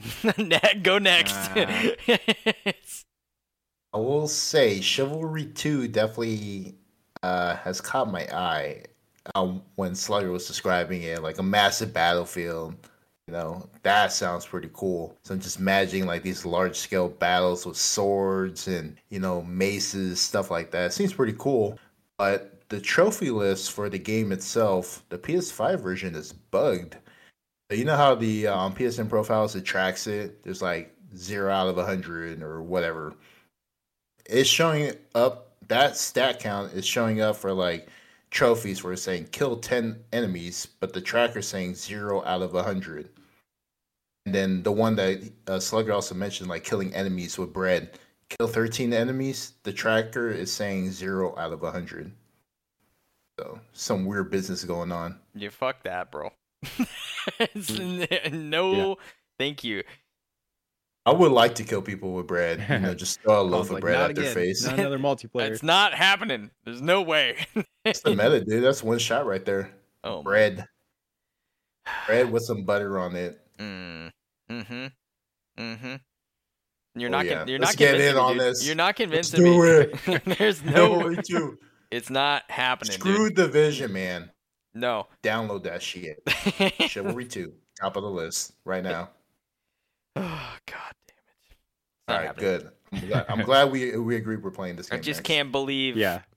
No, it's it's just like it's not even none of them are even tangentially interesting to me for some reason this month. I don't know. I don't know if I'm just like so like heads down. I got to do these things next or whatever. But like, yeah, I don't know. It feels like one of the weaker months to me be, for trophy hunting, and also because of the thing you mentioned about Descender Slugger, where it's like it was on extra and now it's on essential. Like there have been a couple really strong months this year, but this month feels poor for the essentials lineup. Yeah. Not the best, but But no, but hey, you know, they're I don't think it's bad. Yeah. Yeah, Like It- you have two pretty Grid Legends and Chivalry 2. I would consider those triple A, I guess. Maybe double A for Grid Legends, but then a nice little indie sprinkled in there. It's a good mix. yeah, they're they're but by no means bad games. That's true. That's true. Cool. All right. Well, good good stuff. Thank you, Slugger. Appreciate that. You're welcome. Appreciate the roundup. Okay, so with that, let's get into what we have been playing. I'm tempted to throw it to you first, Daryl. Are you prepared? Would you like to Would you like to go first? Sure. All right. I, I haven't really been playing much, so I, I don't mind going first. okay. Very well. Very well. Take us in. So, like you just heard, haven't really been playing much. I've only been playing one game. Um, actually, I take that back. I've been playing a few games. Slugger and I boosted uh, Doom Eternal recently, which was just a lot of fun. Hmm. Uh, we did that and uh, got some trophies in the process. So we did that. Um, the both of us, as long um, as was a few other Discord members, Skrillis, Toaster Bunny. So that was a good time. Uh, let's see. But the game I've been really going hard on is none other than Resident Evil 4. Let's go. So I, was a bit jealous. I was a bit jealous, I gotta say, you know, because when you and uh, you, Colin and Slugger both did your first playthrough, you guys ended up with like a 60% trophy completion, which kind of had me um, wondering where I was gonna end up on my first playthrough because I didn't do any of the treasures. I didn't do the uh, kill the Verdugo. Didn't do the uh, stop the elevator ride. So you can imagine I probably ended up a little less than you guys, which actually did end up happening. I think I had a really low, disrespectful, um, unrespectable 40 something percent completion. so I had a really low completion percentage, which I was like, damn, I'm pretty far off from these guys. So, not not to say that's what kind of prompted me to go this route, but the route I took is probably the one that most people would not normally do because it's not the funnest. You definitely have some moments where you're like, oh, why did I do this? I definitely had those moments where I was like, man, screw this. I'm going back unassisted. I'm doing exactly what Colin did. I'm going to do four to five playthroughs. And it had me like wondering if I should do that. But the route I'm talking about is professional. So I went straight into professional on my second playthrough. I did professional. So when you do professional, um, you know, when I did it, I didn't have any of the bonus weapons. No Chicago Sweeper, no Infinite Rocket Launcher, uh, Infinite Rocket Launcher. Didn't have any of that. Didn't have uh, Ashley's armor, so I didn't have any of that stuff. I just went in base game default, nothing. And my hope was to do professional and get the S plus on it, because then if you get S plus on professional, you also get the S plus for hardcore and standard as well. So those trophies stack when you do the professional and get the S plus. And that was my whole point of doing it that way, which is absolutely the hardest way to go about on this platinum trophy hunt. And luckily, I was able to get S plus, man. I was able to get it, and Unreal. I got it a couple nights ago, and it was like the best feeling ever. It was so good. I was so happy.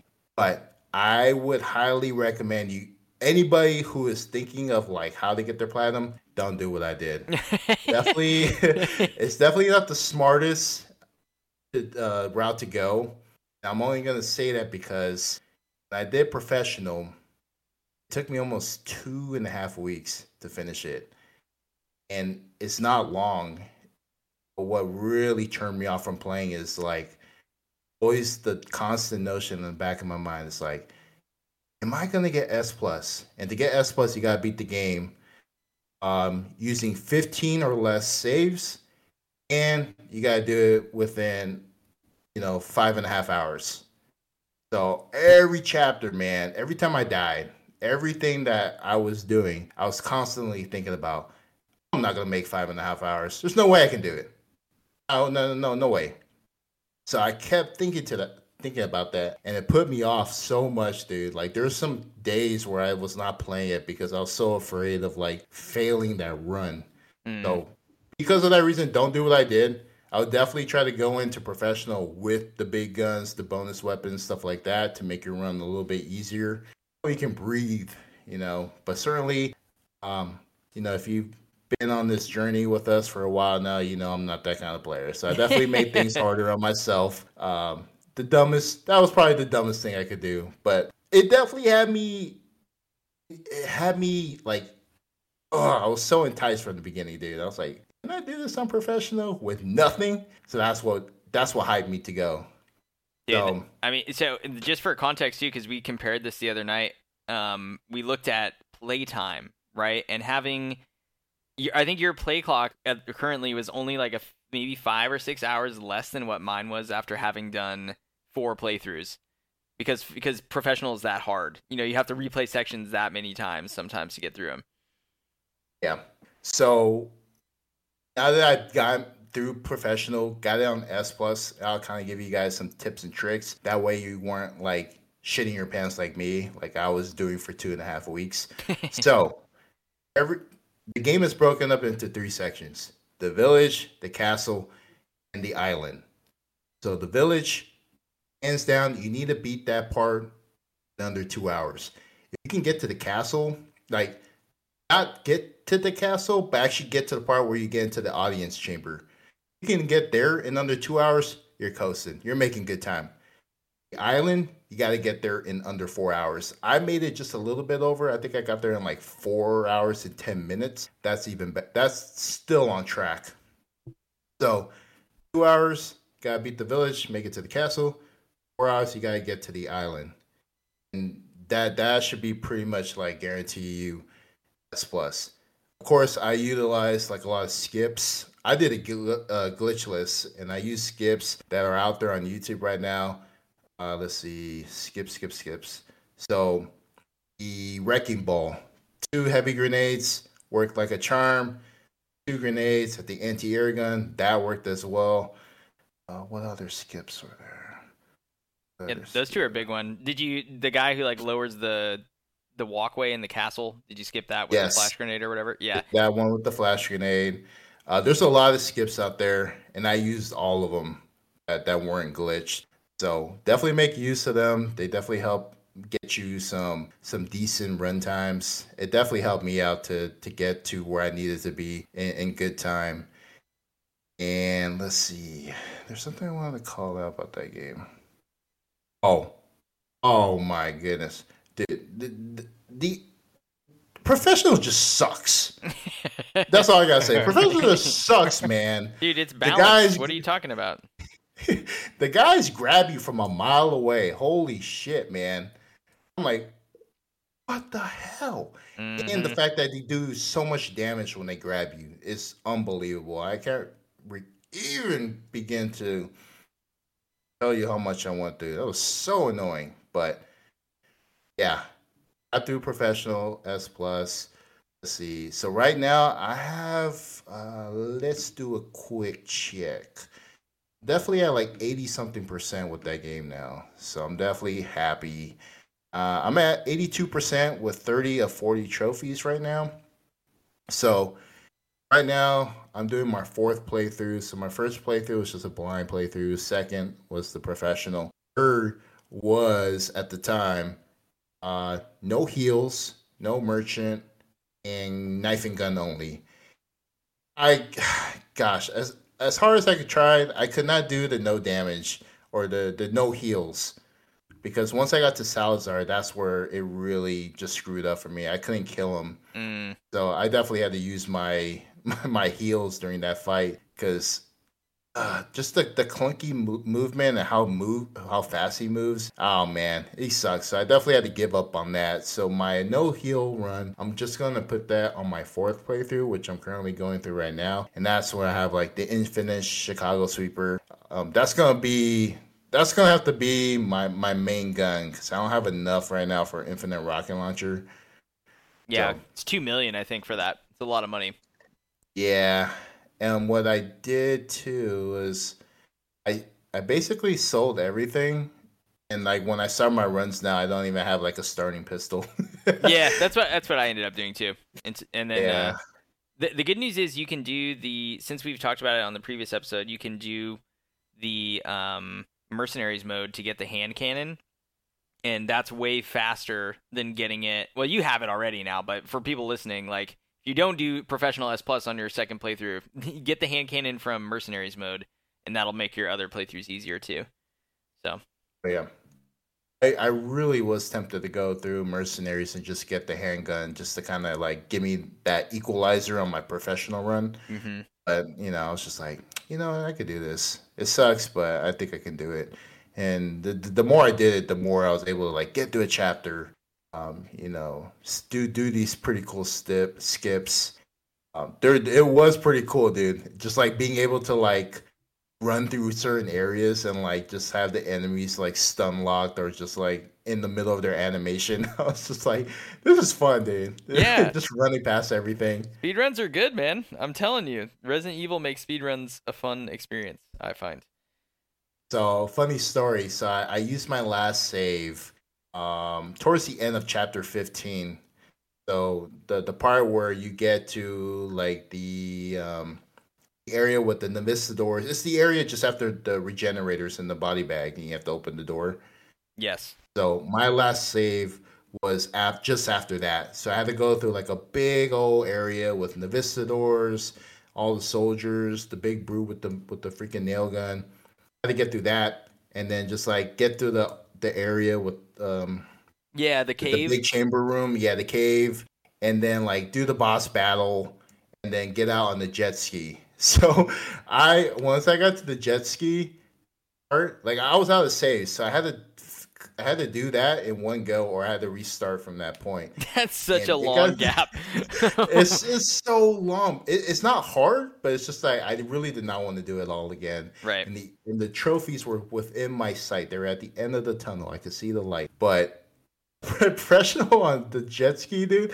I bumped into like the first wall and I was already like one shot. Like one more hit, I definitely would have died for sure. So I was like shitting bricks, dude. Like I went hella slow. And on the professional run, they give you just enough time to get out of there. So by the time I, I actually got to the end, I only had like five seconds left to spare. I was like shitting bricks, dude. I was like, no, I don't want to do this over again. Yep. Dude, they give you like you said just enough time on professional. It's so it's like down to the wire, seriously, even if you do it perfectly. Yeah. And what even scared me most at the end, and this is like every trophy hunter's knife, nightmare come true, is like the trophies I worked for, the trophies that took me like two and a half weeks to get, it even pop. It gave me the beating the game in under eight hours trophy, and that was it. So I was already in panic mode. I'm like, no, no, this is not happening to me. No way you're like taking these trophies from me, man. But luckily, when I checked my profile, they were there. Oh, but, yeah. I was Dude. really worried. Yeah, the moment of, of truth there. The same thing happened to me on the challenge run. I don't know if it happened to you too, Slugger, where I got to the end of that and then it was like I was supposed to pop like four or five trophies and only one showed up or like actually popped and then I had to go to like my notifications and I could see all of them there. I don't. Know. I don't think that happened to me. I, all mine popped back to back to back. Oh shoot, oh, man, lucky dude. Because yeah. I definitely would have been like creaming myself if it was like all of those trophies popping. I was like, oh yeah. I mean, that's go. what I wanted, right? I was like, I'm gonna, I'm doing this all at once, so I get like all four of these like silvers. I'll get a gold. Like, yeah, it's gonna be sick. And then wait, what? I just had one. Yeah. You so. give me the one that I was even like aiming for. yeah, exactly. game in under eight hours. I don't care about that. Give me the professional trophy. Yeah, it's like what the fuck? Ugh.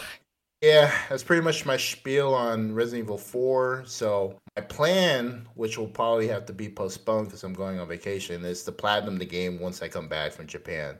Because uh, I won't be able to do it all. I definitely don't want to like, you know, stress myself out. Oh yeah, you know, the platinum, I have to do it before my trip. It'll be wait for me when I get home. So um, yeah, I'll probably pop, pop the plat in like two weeks from now. Well, and you've got the hardest part over, so. Hell yeah. Yeah. That's that's fantastic. Very cool, sir. Well, congrats on getting that run done. I know we posted on Twitter when you when you did that too. So, congratulations. Typical Daryl fashion, making the playthrough really difficult. Typical. Yep. But well done. Well done. All right, um, Slugger, uh, I can go second. Do you want to go second? We haven't talked about it, but I'm I'm good with either one. What are you feeling? Mm, I guess I can knock mine out, unless you have a like real big desire. No, no, go ahead, go for it. Let's go to you next. What do you, what do you got for us? I said I let the listeners know. I let them know the 13 games I'm playing. Uh, so buckle in for Slugger's Power Hour. Um, Here it goes. No, I'm gonna I'll list everything I've been playing. I think I'm only going to focus on one since we've been kind of going long, and I'll give first impressions on uh like a Dragon Ishin. So that's one of the ones I've been playing. Like a Dragon Ishin, been chipping away on that. I believe I'm on chapter seven now. Okay. Really enjoying it, but I'll come back to that. So my old Vita, my PlayStation Vita broke, which is part of the reason why I have some like popped up on here, or it looks like I've been playing a lot, but really I haven't. So some of the Vita or my old Vita broke. I bought a new one from Japan for like 125 bucks, lightly used. It's in great conditions. I'm friggin' loving having a working Vita again and diving back into that. Uh, so I've been like doing a bunch of these little crappy free to play games that I started forever ago. Again, more daily games for me to like slowly chip away at. So I got My Singing Monsters, which is actually kind of cool. You raise these, uh, you breed these little monsters, and you plop them on an island, and they sing songs, and it's cute. Hmm. So my singing monsters, uh, gun, this game called Gunhouse. I've been jamming away on on Vita. That one's gonna be a grind and a half. You have to play a hundred days in each level. There's a a day and a night. So, or one day is a day level and a night level. So really, it's like 200 levels um, of this puzzle game. So that one's gonna be a a long, long grind. Mutant Mudds Deluxe. I did that on Vita. Got the 100% on that. Pretty cool little platformer, kind of short. Not it's a little difficult, but not too bad. Uh, just a little indie game. This game called Crazy Market. It's a Vita game. Uh, you literally use the touchscreen, and you're a uh, like a clerk for a grocery store, and you got to like scan the items, and items are flying across the belt, and you got to pick them off the belt and like scan them and throw them back up.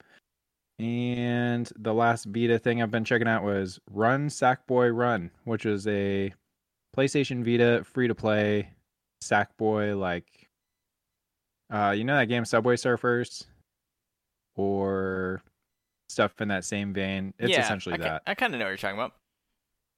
with a little Sackboy. The Sack Man. Yeah, so that's the Vita stuff. I dove back into, or sorry, I played this point and click game called Demetrios. Actually, kind of fun. I actually kind of enjoyed it. I hmm. used a guide through the whole thing, so I got the platinum really quickly, but I actually enjoyed the story.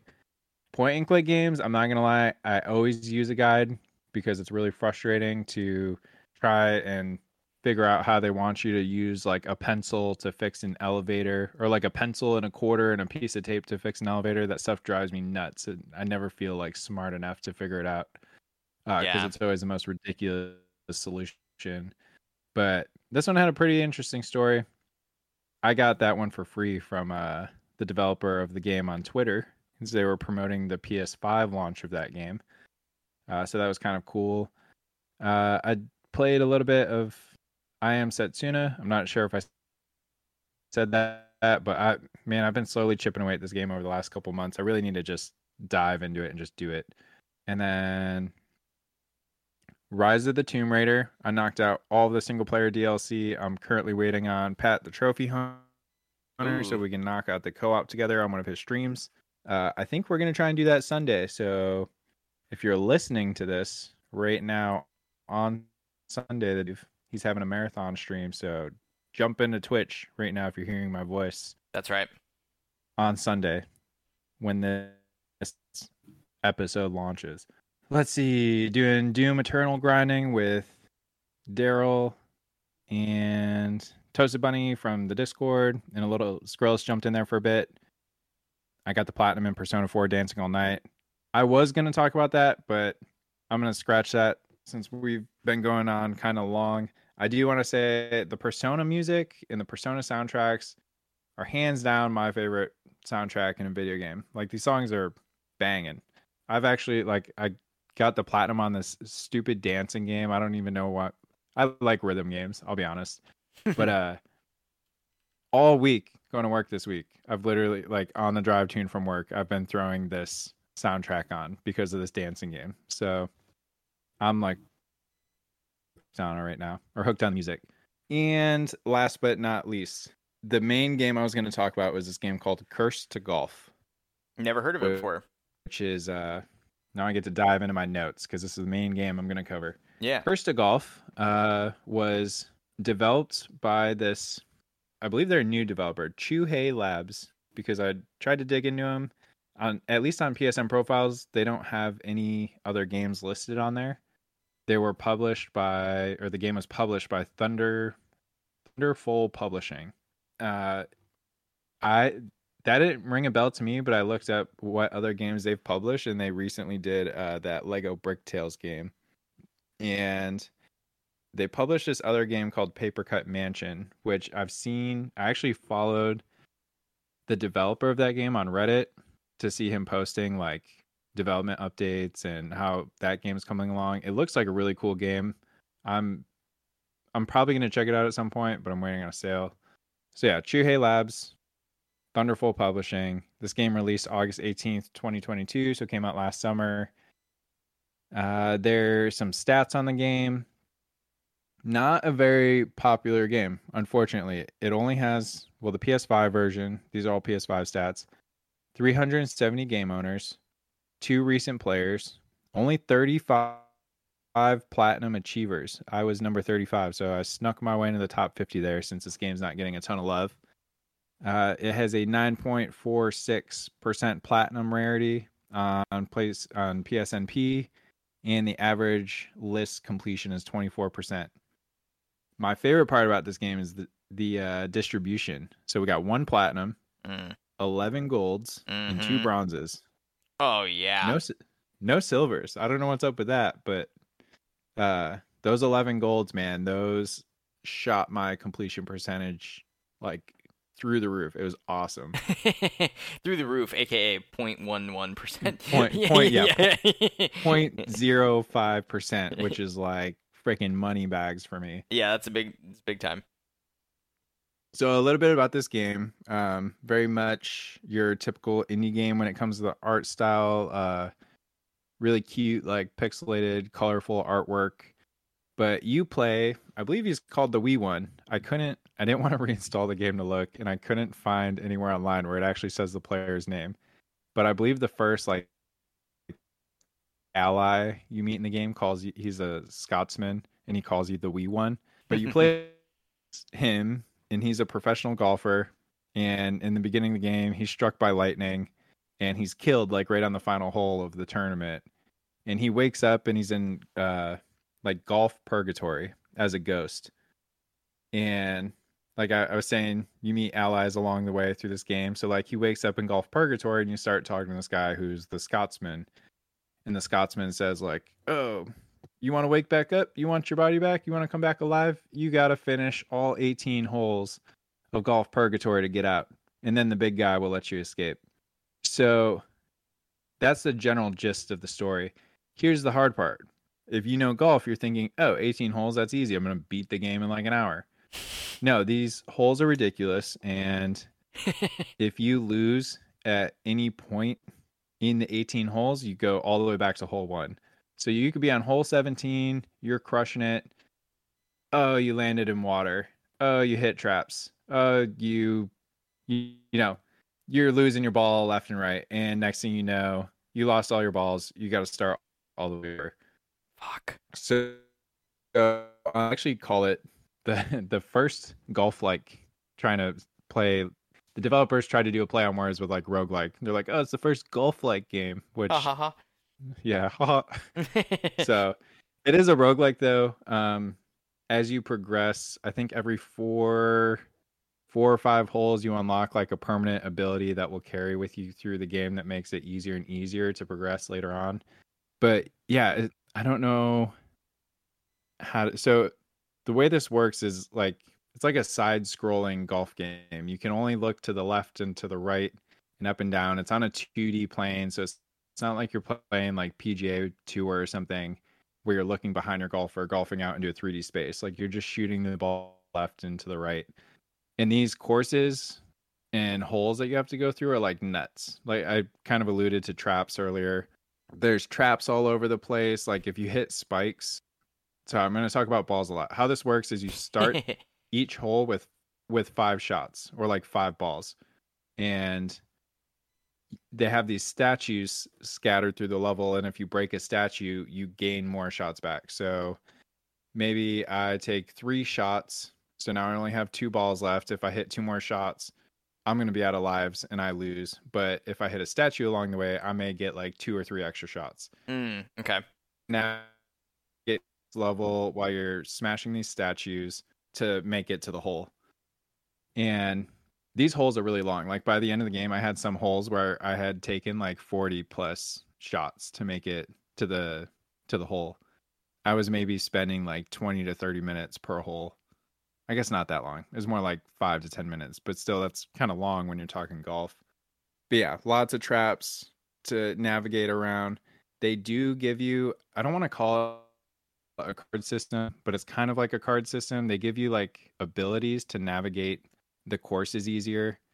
Uh, so after you you gain money for beating a hole, after you beat a hole, you may get like 500 bucks, and then along the way you can stop at this store and buy like a card pack. and it'll open up a random selection of like five abilities you can take to the next hole or throughout your journey through the 18 holes.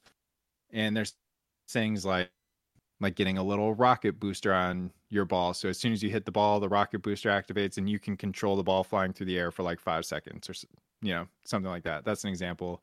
One of the worlds, there's like a cave jungle world where there's like thorns and vines and if you hit the ball into those thorns or vines, your ball will get taken, you lose a ball and you have to retake your shot. But one of the power ups is like you can turn on or make your ball a fireball. So if you activate the fireball and hit it into those thorns, it'll actually destroy those thorns. And doing stuff like that, you can actually open up like shortcuts to progress like different easier ways through the level. So they really want you to like use and abuse the abilities. I made the mistake early on when I was playing this where I wasn't touching the abilities. Kind of like how when you do an RPG, you have a crap ton of health potions and you never use them. And by the end of the game, you have like an overabundance. Right. I was doing this and I was making like the early part of the game way harder on myself because I was just sitting there ignoring all these abilities I had and started like toying with them and I'm like, "Oh my god, this completely changes the game. Like it makes the game way easier, way more fun. I'm actually liking it now."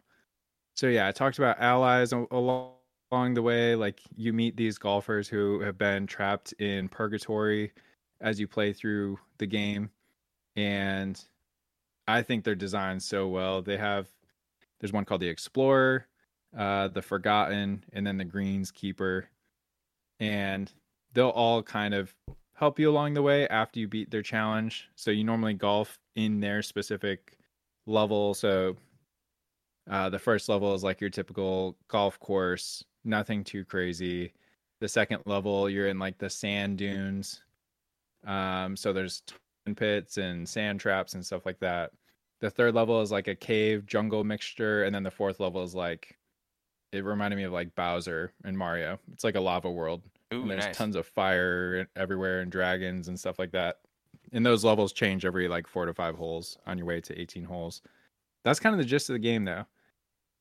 Hmm. Now, if if you've played golf, you're probably thinking, "Oh, sorry, I'm jumping ahead. Let me talk the trophy list. The trophy list is like super, super basic. And when I read some of these trophies, you're probably going to think like, this is easy. I don't know what you're complaining about, Slugger. Like, it can't be that frustrating because there's for completing nine holes, uh, completing, well, completing the first nine holes, completing the last nine holes, uh, finishing a hole in three shots, four shots, or four, three, two, and one shot and then trophies for completing each ally's challenge.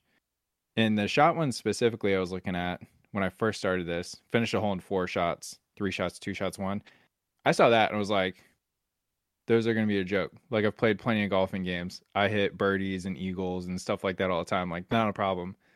Well, remember earlier I said some of these holes took me like 30 to 40 shots just to make it to where the hole was. Yeah, holy crap. Um, so it takes a little bit of for those trophies specifically. I do want to talk to you.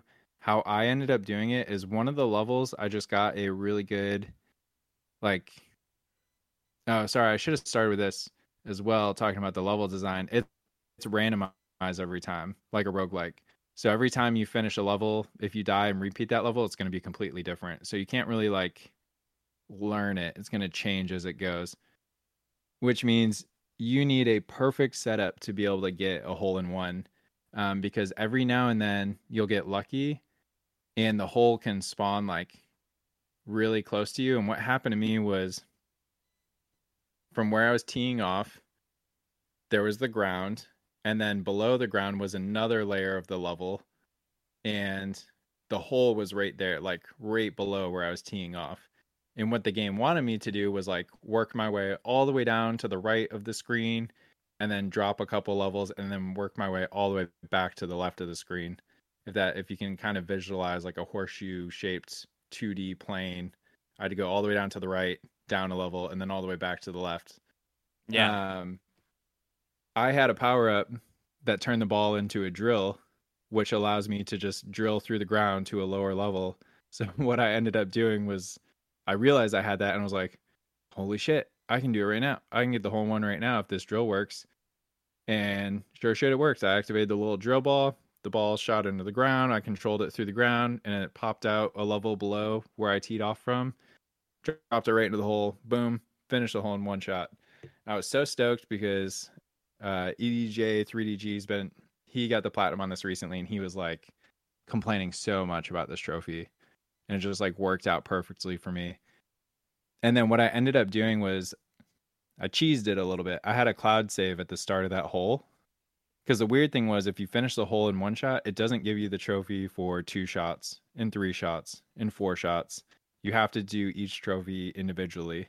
Oh, fuck that, dude. So, Come on now. Yeah. So I luckily had a cloud save right at the start of this level. So as, as soon as I realized that, I got the hole in one shot, and then I went back and then purposely missed a shot, and then used the drill ball and got the, the finish the hole in two shots, rinse and repeat for three and four.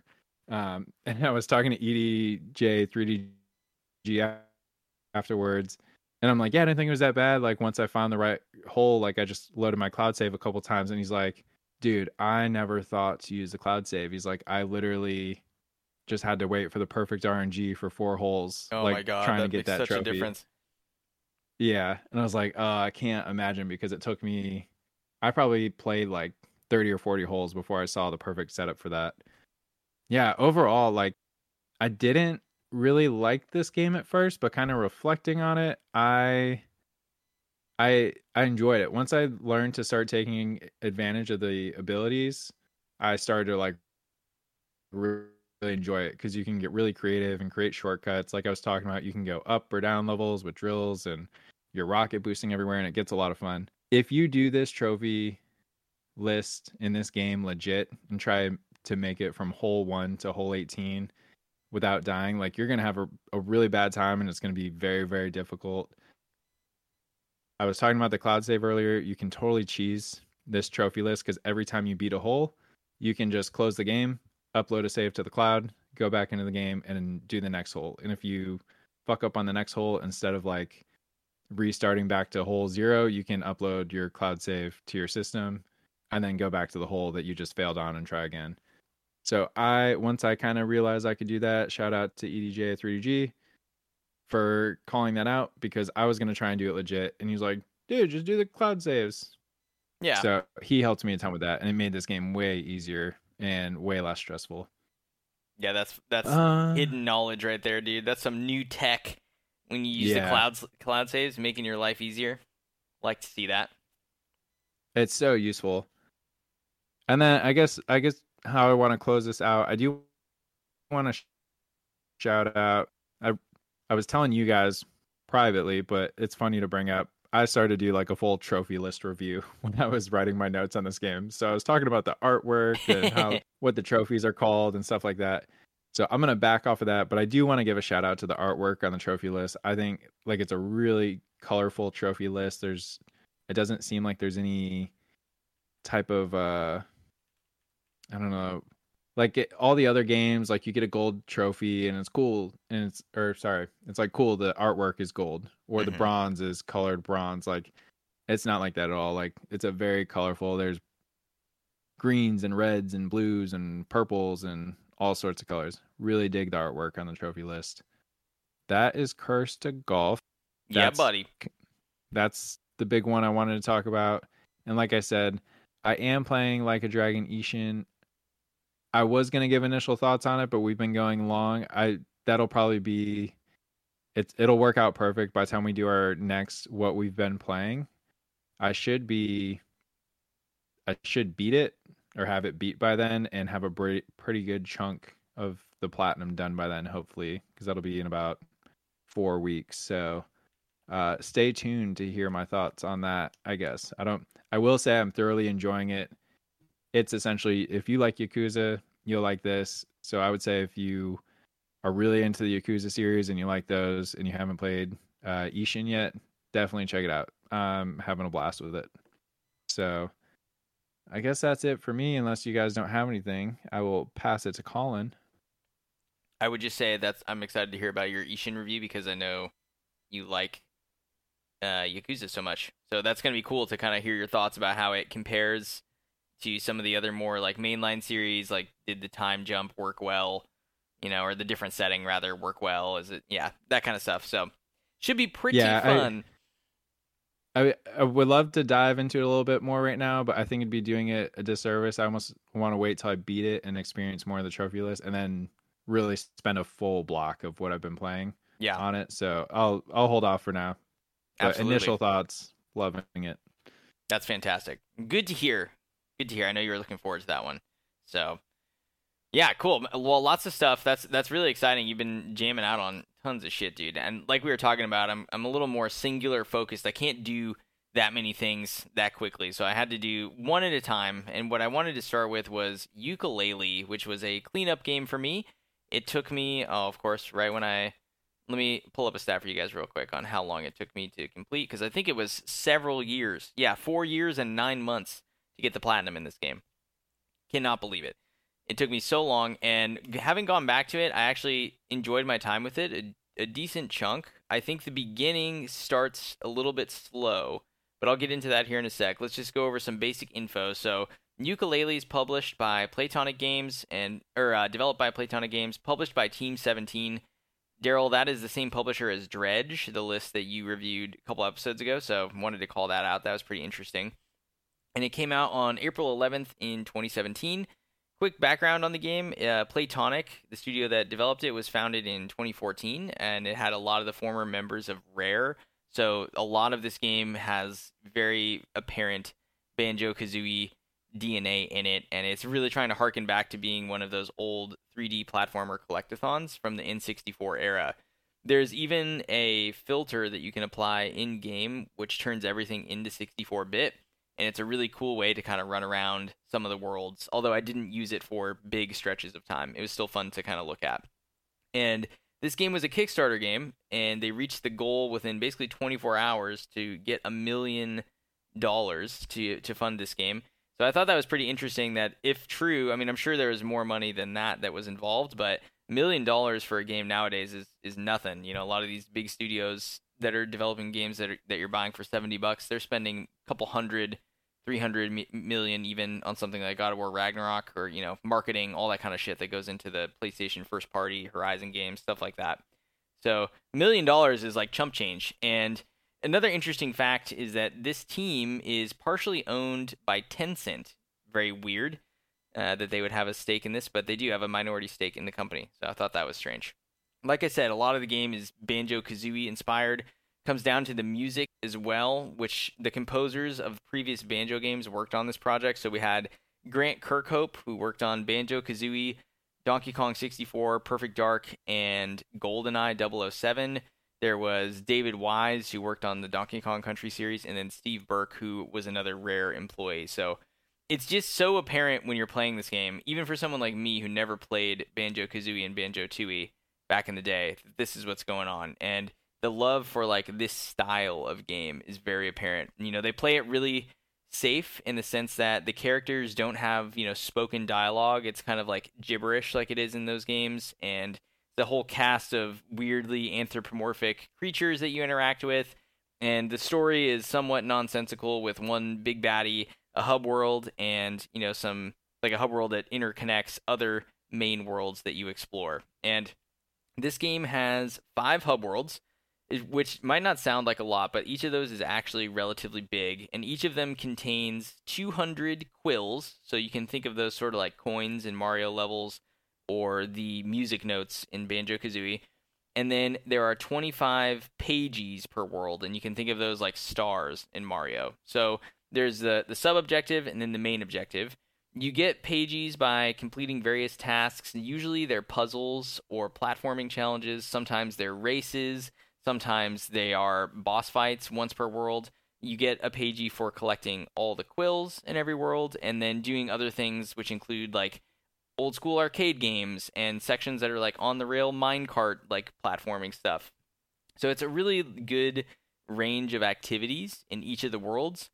And probably the hardest part of that from a trophy perspective is finding all 200 quills.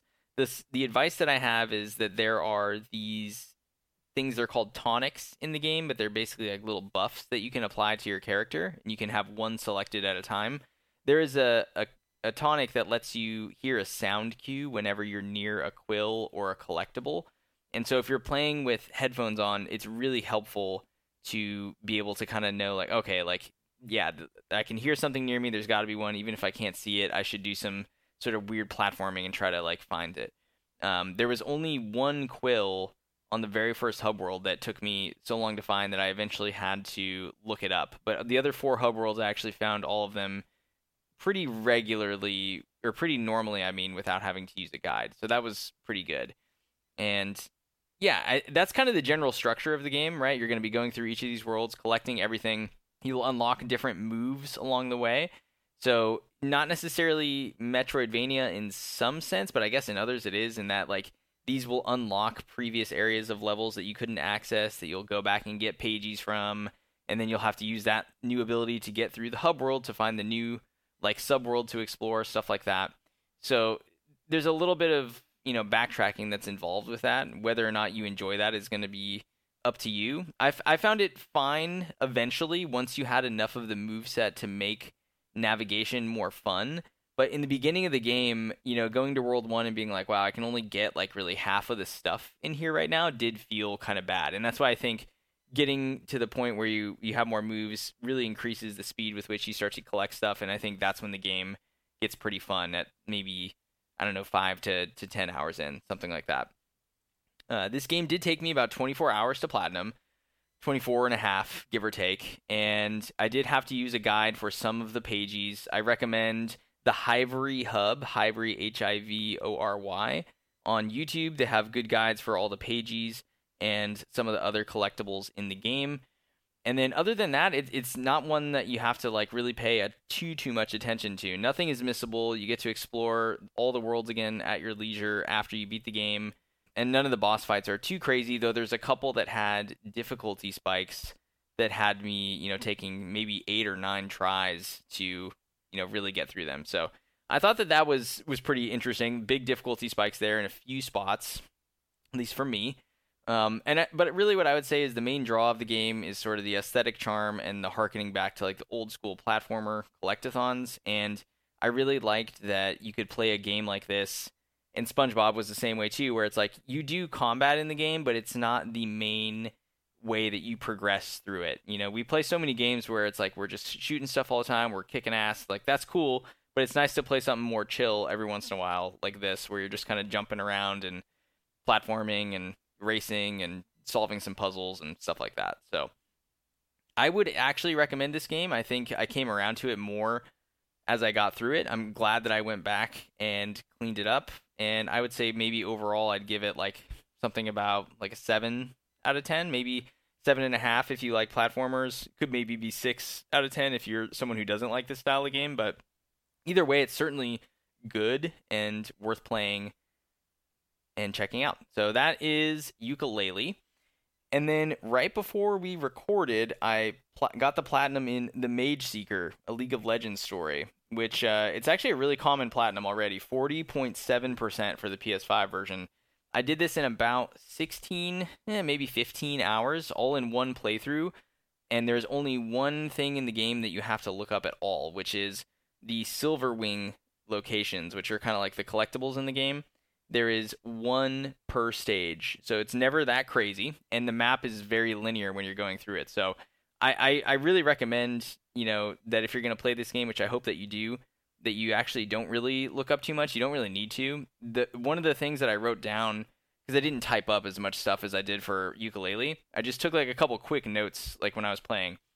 One of the things I wrote down was the economy and how balanced it is. Um, when you're going through levels in this top-down brawler kind of action RPG, you're killing just enough enemies, finding just enough chests, and exploring just enough to always get a couple lore notes, the resources that you need to upgrade something, and a way to like improve your character. It is it balanced out perfectly to where without even looking anything up or doing anything out of the ordinary, I was maxed out on all of my my base operations like my smithing, my spells, my equipment. It was all maxed out and I was fully maxed out for my stats without even really trying and I only had about 4,000 extra resources at the end of the game. And I think that just goes to show like if you just clear the levels as you go, they set you up so well to get the platinum in this game. It's just really well designed. The list is like well thought out. And I thought that was great. the game focuses on Sylas, who's a League of Legends character, and he is basically being persecuted because he's a mage. So he breaks out of like the prison that mages are kept in in this society and starts a rebellion. And I don't want to spoil too much because the game is pretty new. So that's kind of the gist of it. You collect more rebels on your journey as you go through uh, different stages, and they will help you by doing certain things, giving you certain upgrades, or coming and joining your rebellion outright. So there's quite a few characters that you interact with there. It takes place in Demacia, so you're going to interact with a lot of those League of Legends champions. I think it's safe to say, you know, we talked about the trophy list last time, but like Lux, Garen, Jarvan, Shyvana, a lot of the people that you would expect are going to be there. And their characters are well written. The dialogue is well written. The theming is very adult. You know, talking about how oppressed people in society become oppressed, what they can do to kind of counteract that also how we rewrite history to you know it's written by the victors right so something that is passed down in society as truth could be a blatant lie for hundreds of years and you don't know it all things that you kind of realize actually happen in the real world too and we just don't even necessarily think about it sometimes the the various narratives that we're fed about the society we live in so it touches on stuff like that and the score I wanted to call out, like the music, is I looked it up. It's actually the same guy who worked on the music for the Ruined King. So I wonder if Riot Forge, the publisher, is is really happy with this guy's work and he's kind of teaming up with all these studios. But very thematic, very fitting, and yeah, just really cool. There's a subplot that you find out in the very first mission of the game about who killed the king. So the same day that you break out of prison and start this rebellion, the king dies. And the the government pins it on you because they're like, well, it's this guy. He's the rebel leader. It had to be him. But you find out very early on it wasn't you. And I thought they were gonna just drop this story thread because they didn't touch it for like 13 hours after that.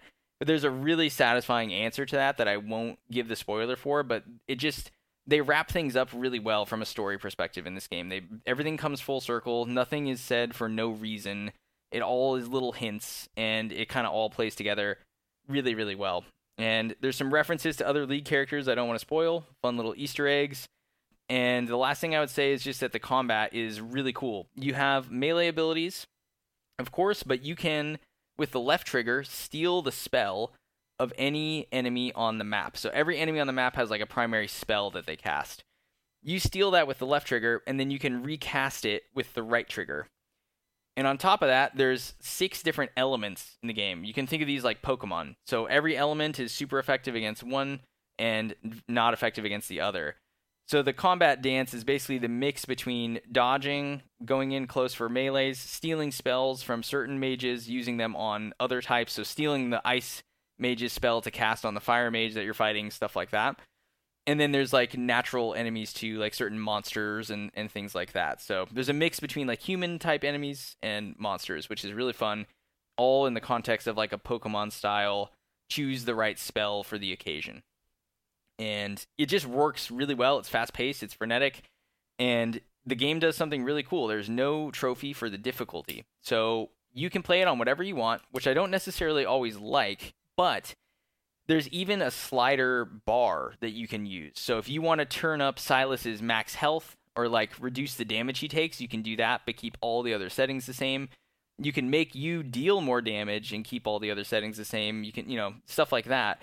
And and that's actually what I ended up doing is I played on normal, but I turned up Sylas's like damage dealt by like 20% because the enemies just felt a little too spongy and it was perfect for me to play through the game like that. You know, I, I, I wanted to feel like a badass like League of Legends champion, so having to hit basic enemies sometimes like 15 times to kill them felt like a little much. And so when I did that slight tune for me, it kind of like made sense. And by the end of it, you're so overpowered, I probably could have gotten rid of it. So it kind of works out in that way as well. But yeah, that's kind of all I'll say about it for now. I think it's you do yourself a service to check this game out. It's 30 bucks. Maybe wait for it to be a little bit cheaper but the art style is gorgeous. The writing is really good. The stories, like the themes, are mature. They're they're well written, and it's a really great outing from Digital Sun. I think this is only their second game. They're located in East Spain in Valencia, I believe.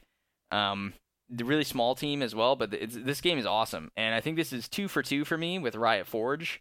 These league games are fantastic. Um, some of the most interesting games I've played each of the years I've played them. Ruined King is a very cool turn-based RPG. Like I don't think enough people check it out because they think you know it's League of Legends. I, I can't do it. I don't play League, but like check the games out. I'm telling you, like if you like fantasy and you like RPGs, you're gonna like both of these a lot. So really good stuff. And uh, yeah, that's what I've been playing. Any questions, boys? What one did you like better? That doesn't feel fair. They're two different genres. But if you had to pick one you liked more, I what think one I, would you pick? I think I liked. Uh, I think I liked this one more Okay. than Ruined King, and I also think it's the easier one to recommend as it's a shorter experience with no missable trophies. So, if there's one that you're curious about checking Yeah. out, like definitely check this one out. And I'm gonna get Convergence when it comes out later this month, so I'll let you know how that one is. That one looks to be more of like a platformer, so that could be interesting too. Um, yeah, really good. So, thank you, boys, for for Cool. going over that. Some good stuff and good updates there. So, I didn't write new lightning round questions for this particular episode. I apologize. I'm realizing I forgot to do that, but I will give us the update on the scores because uh, hey, we got some, we got we got some new answers here, and so it's gonna gonna change things a bit. If I recall correctly, we talked about it at the top of the show. Uh, I didn't do too well, so let's take a look at it. Our questions from 419. So the first question was, how will the hundred percent, or yeah, how will the hundred percent be for Horizon Forbidden West on the next recording date?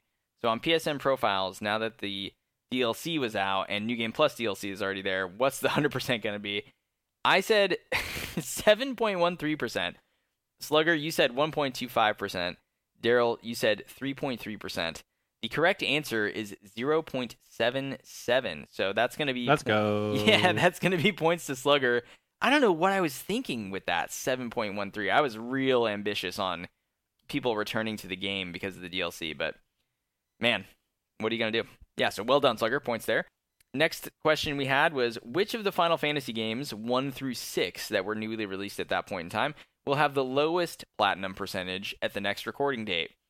I said Final Fantasy 2, Slugger, you said Final Fantasy 6, and Daryl, you said Final Fantasy 5. The correct answer is Final Fantasy 6 with a 13.8%. How insane is that? My crazy. theory worked. Yeah, I think it's that, and also it is the most complex of the lists from what I've like seen and gathered. So, yeah, I think it's just man, well done. I was going off of like the more popular ones would have more plats, you know. I didn't know about the yeah. list being more complex, but I feel like I by that point in time, I think we were seeing people start to post platinums, and I noticed way more Final Fantasy One platinums compared to anything else. Yeah, So I was like, man, I I feel like people are just gonna go in order. Like they they're gonna want to get this collection and just kind of go in the chronological order. I at least that's what I would do. Yep. I know. And you were uh you were spot on, sir. Okay, last question that we asked was Star Wars Jedi Survivor will get a blank user score from Metacritic on the next recording date for the PS5 version. I was really gung ho. I said 93. Slugger, you said 91. Daryl, you said 88. The correct answer is 86. So, Daryl, that's a point to you, sir. Well done. Yeah. Yeah, boy. He's so excited. Oh yeah, it's past Daryl's normal bedtime, so I'm sure he's quite tired. Yeah, I know. I'm being there. You just poke. You're just poking, huh? You're poking the bear. All right, guys. So I didn't have any new. He just woke up to say yeah. Yeah, he's like, yeah. So no new questions. So we'll we'll call it there, and we'll do you know we'll do our spiel and, and get out of everyone's hair. But that's it for this episode, episode 84. What we've been playing. We've got some vacations coming up, like we talked about at the top. But we will be back in a few weeks' time to do our episode on trophy list reviews. So before we we go, Daryl, where can people find you at? Uh, you can find me, the Tall Samoan guy, on Discord, PlayStation Profiles, and on PlayStation Network. See ya. That's right, boy. Slugger, where can people find you? You can find me on PSN profiles and the PlayStation Network and Discord at Slugger JD. You can find me on Twitter at Slugger underscore JD. And I want to take this time to just do a quick shout out for our uh, podcast Twitter. If you're listening to this and you're not and you're a Twitter user not following us yet, feel free to uh, check us out. And that's at Trophy Talk Pod.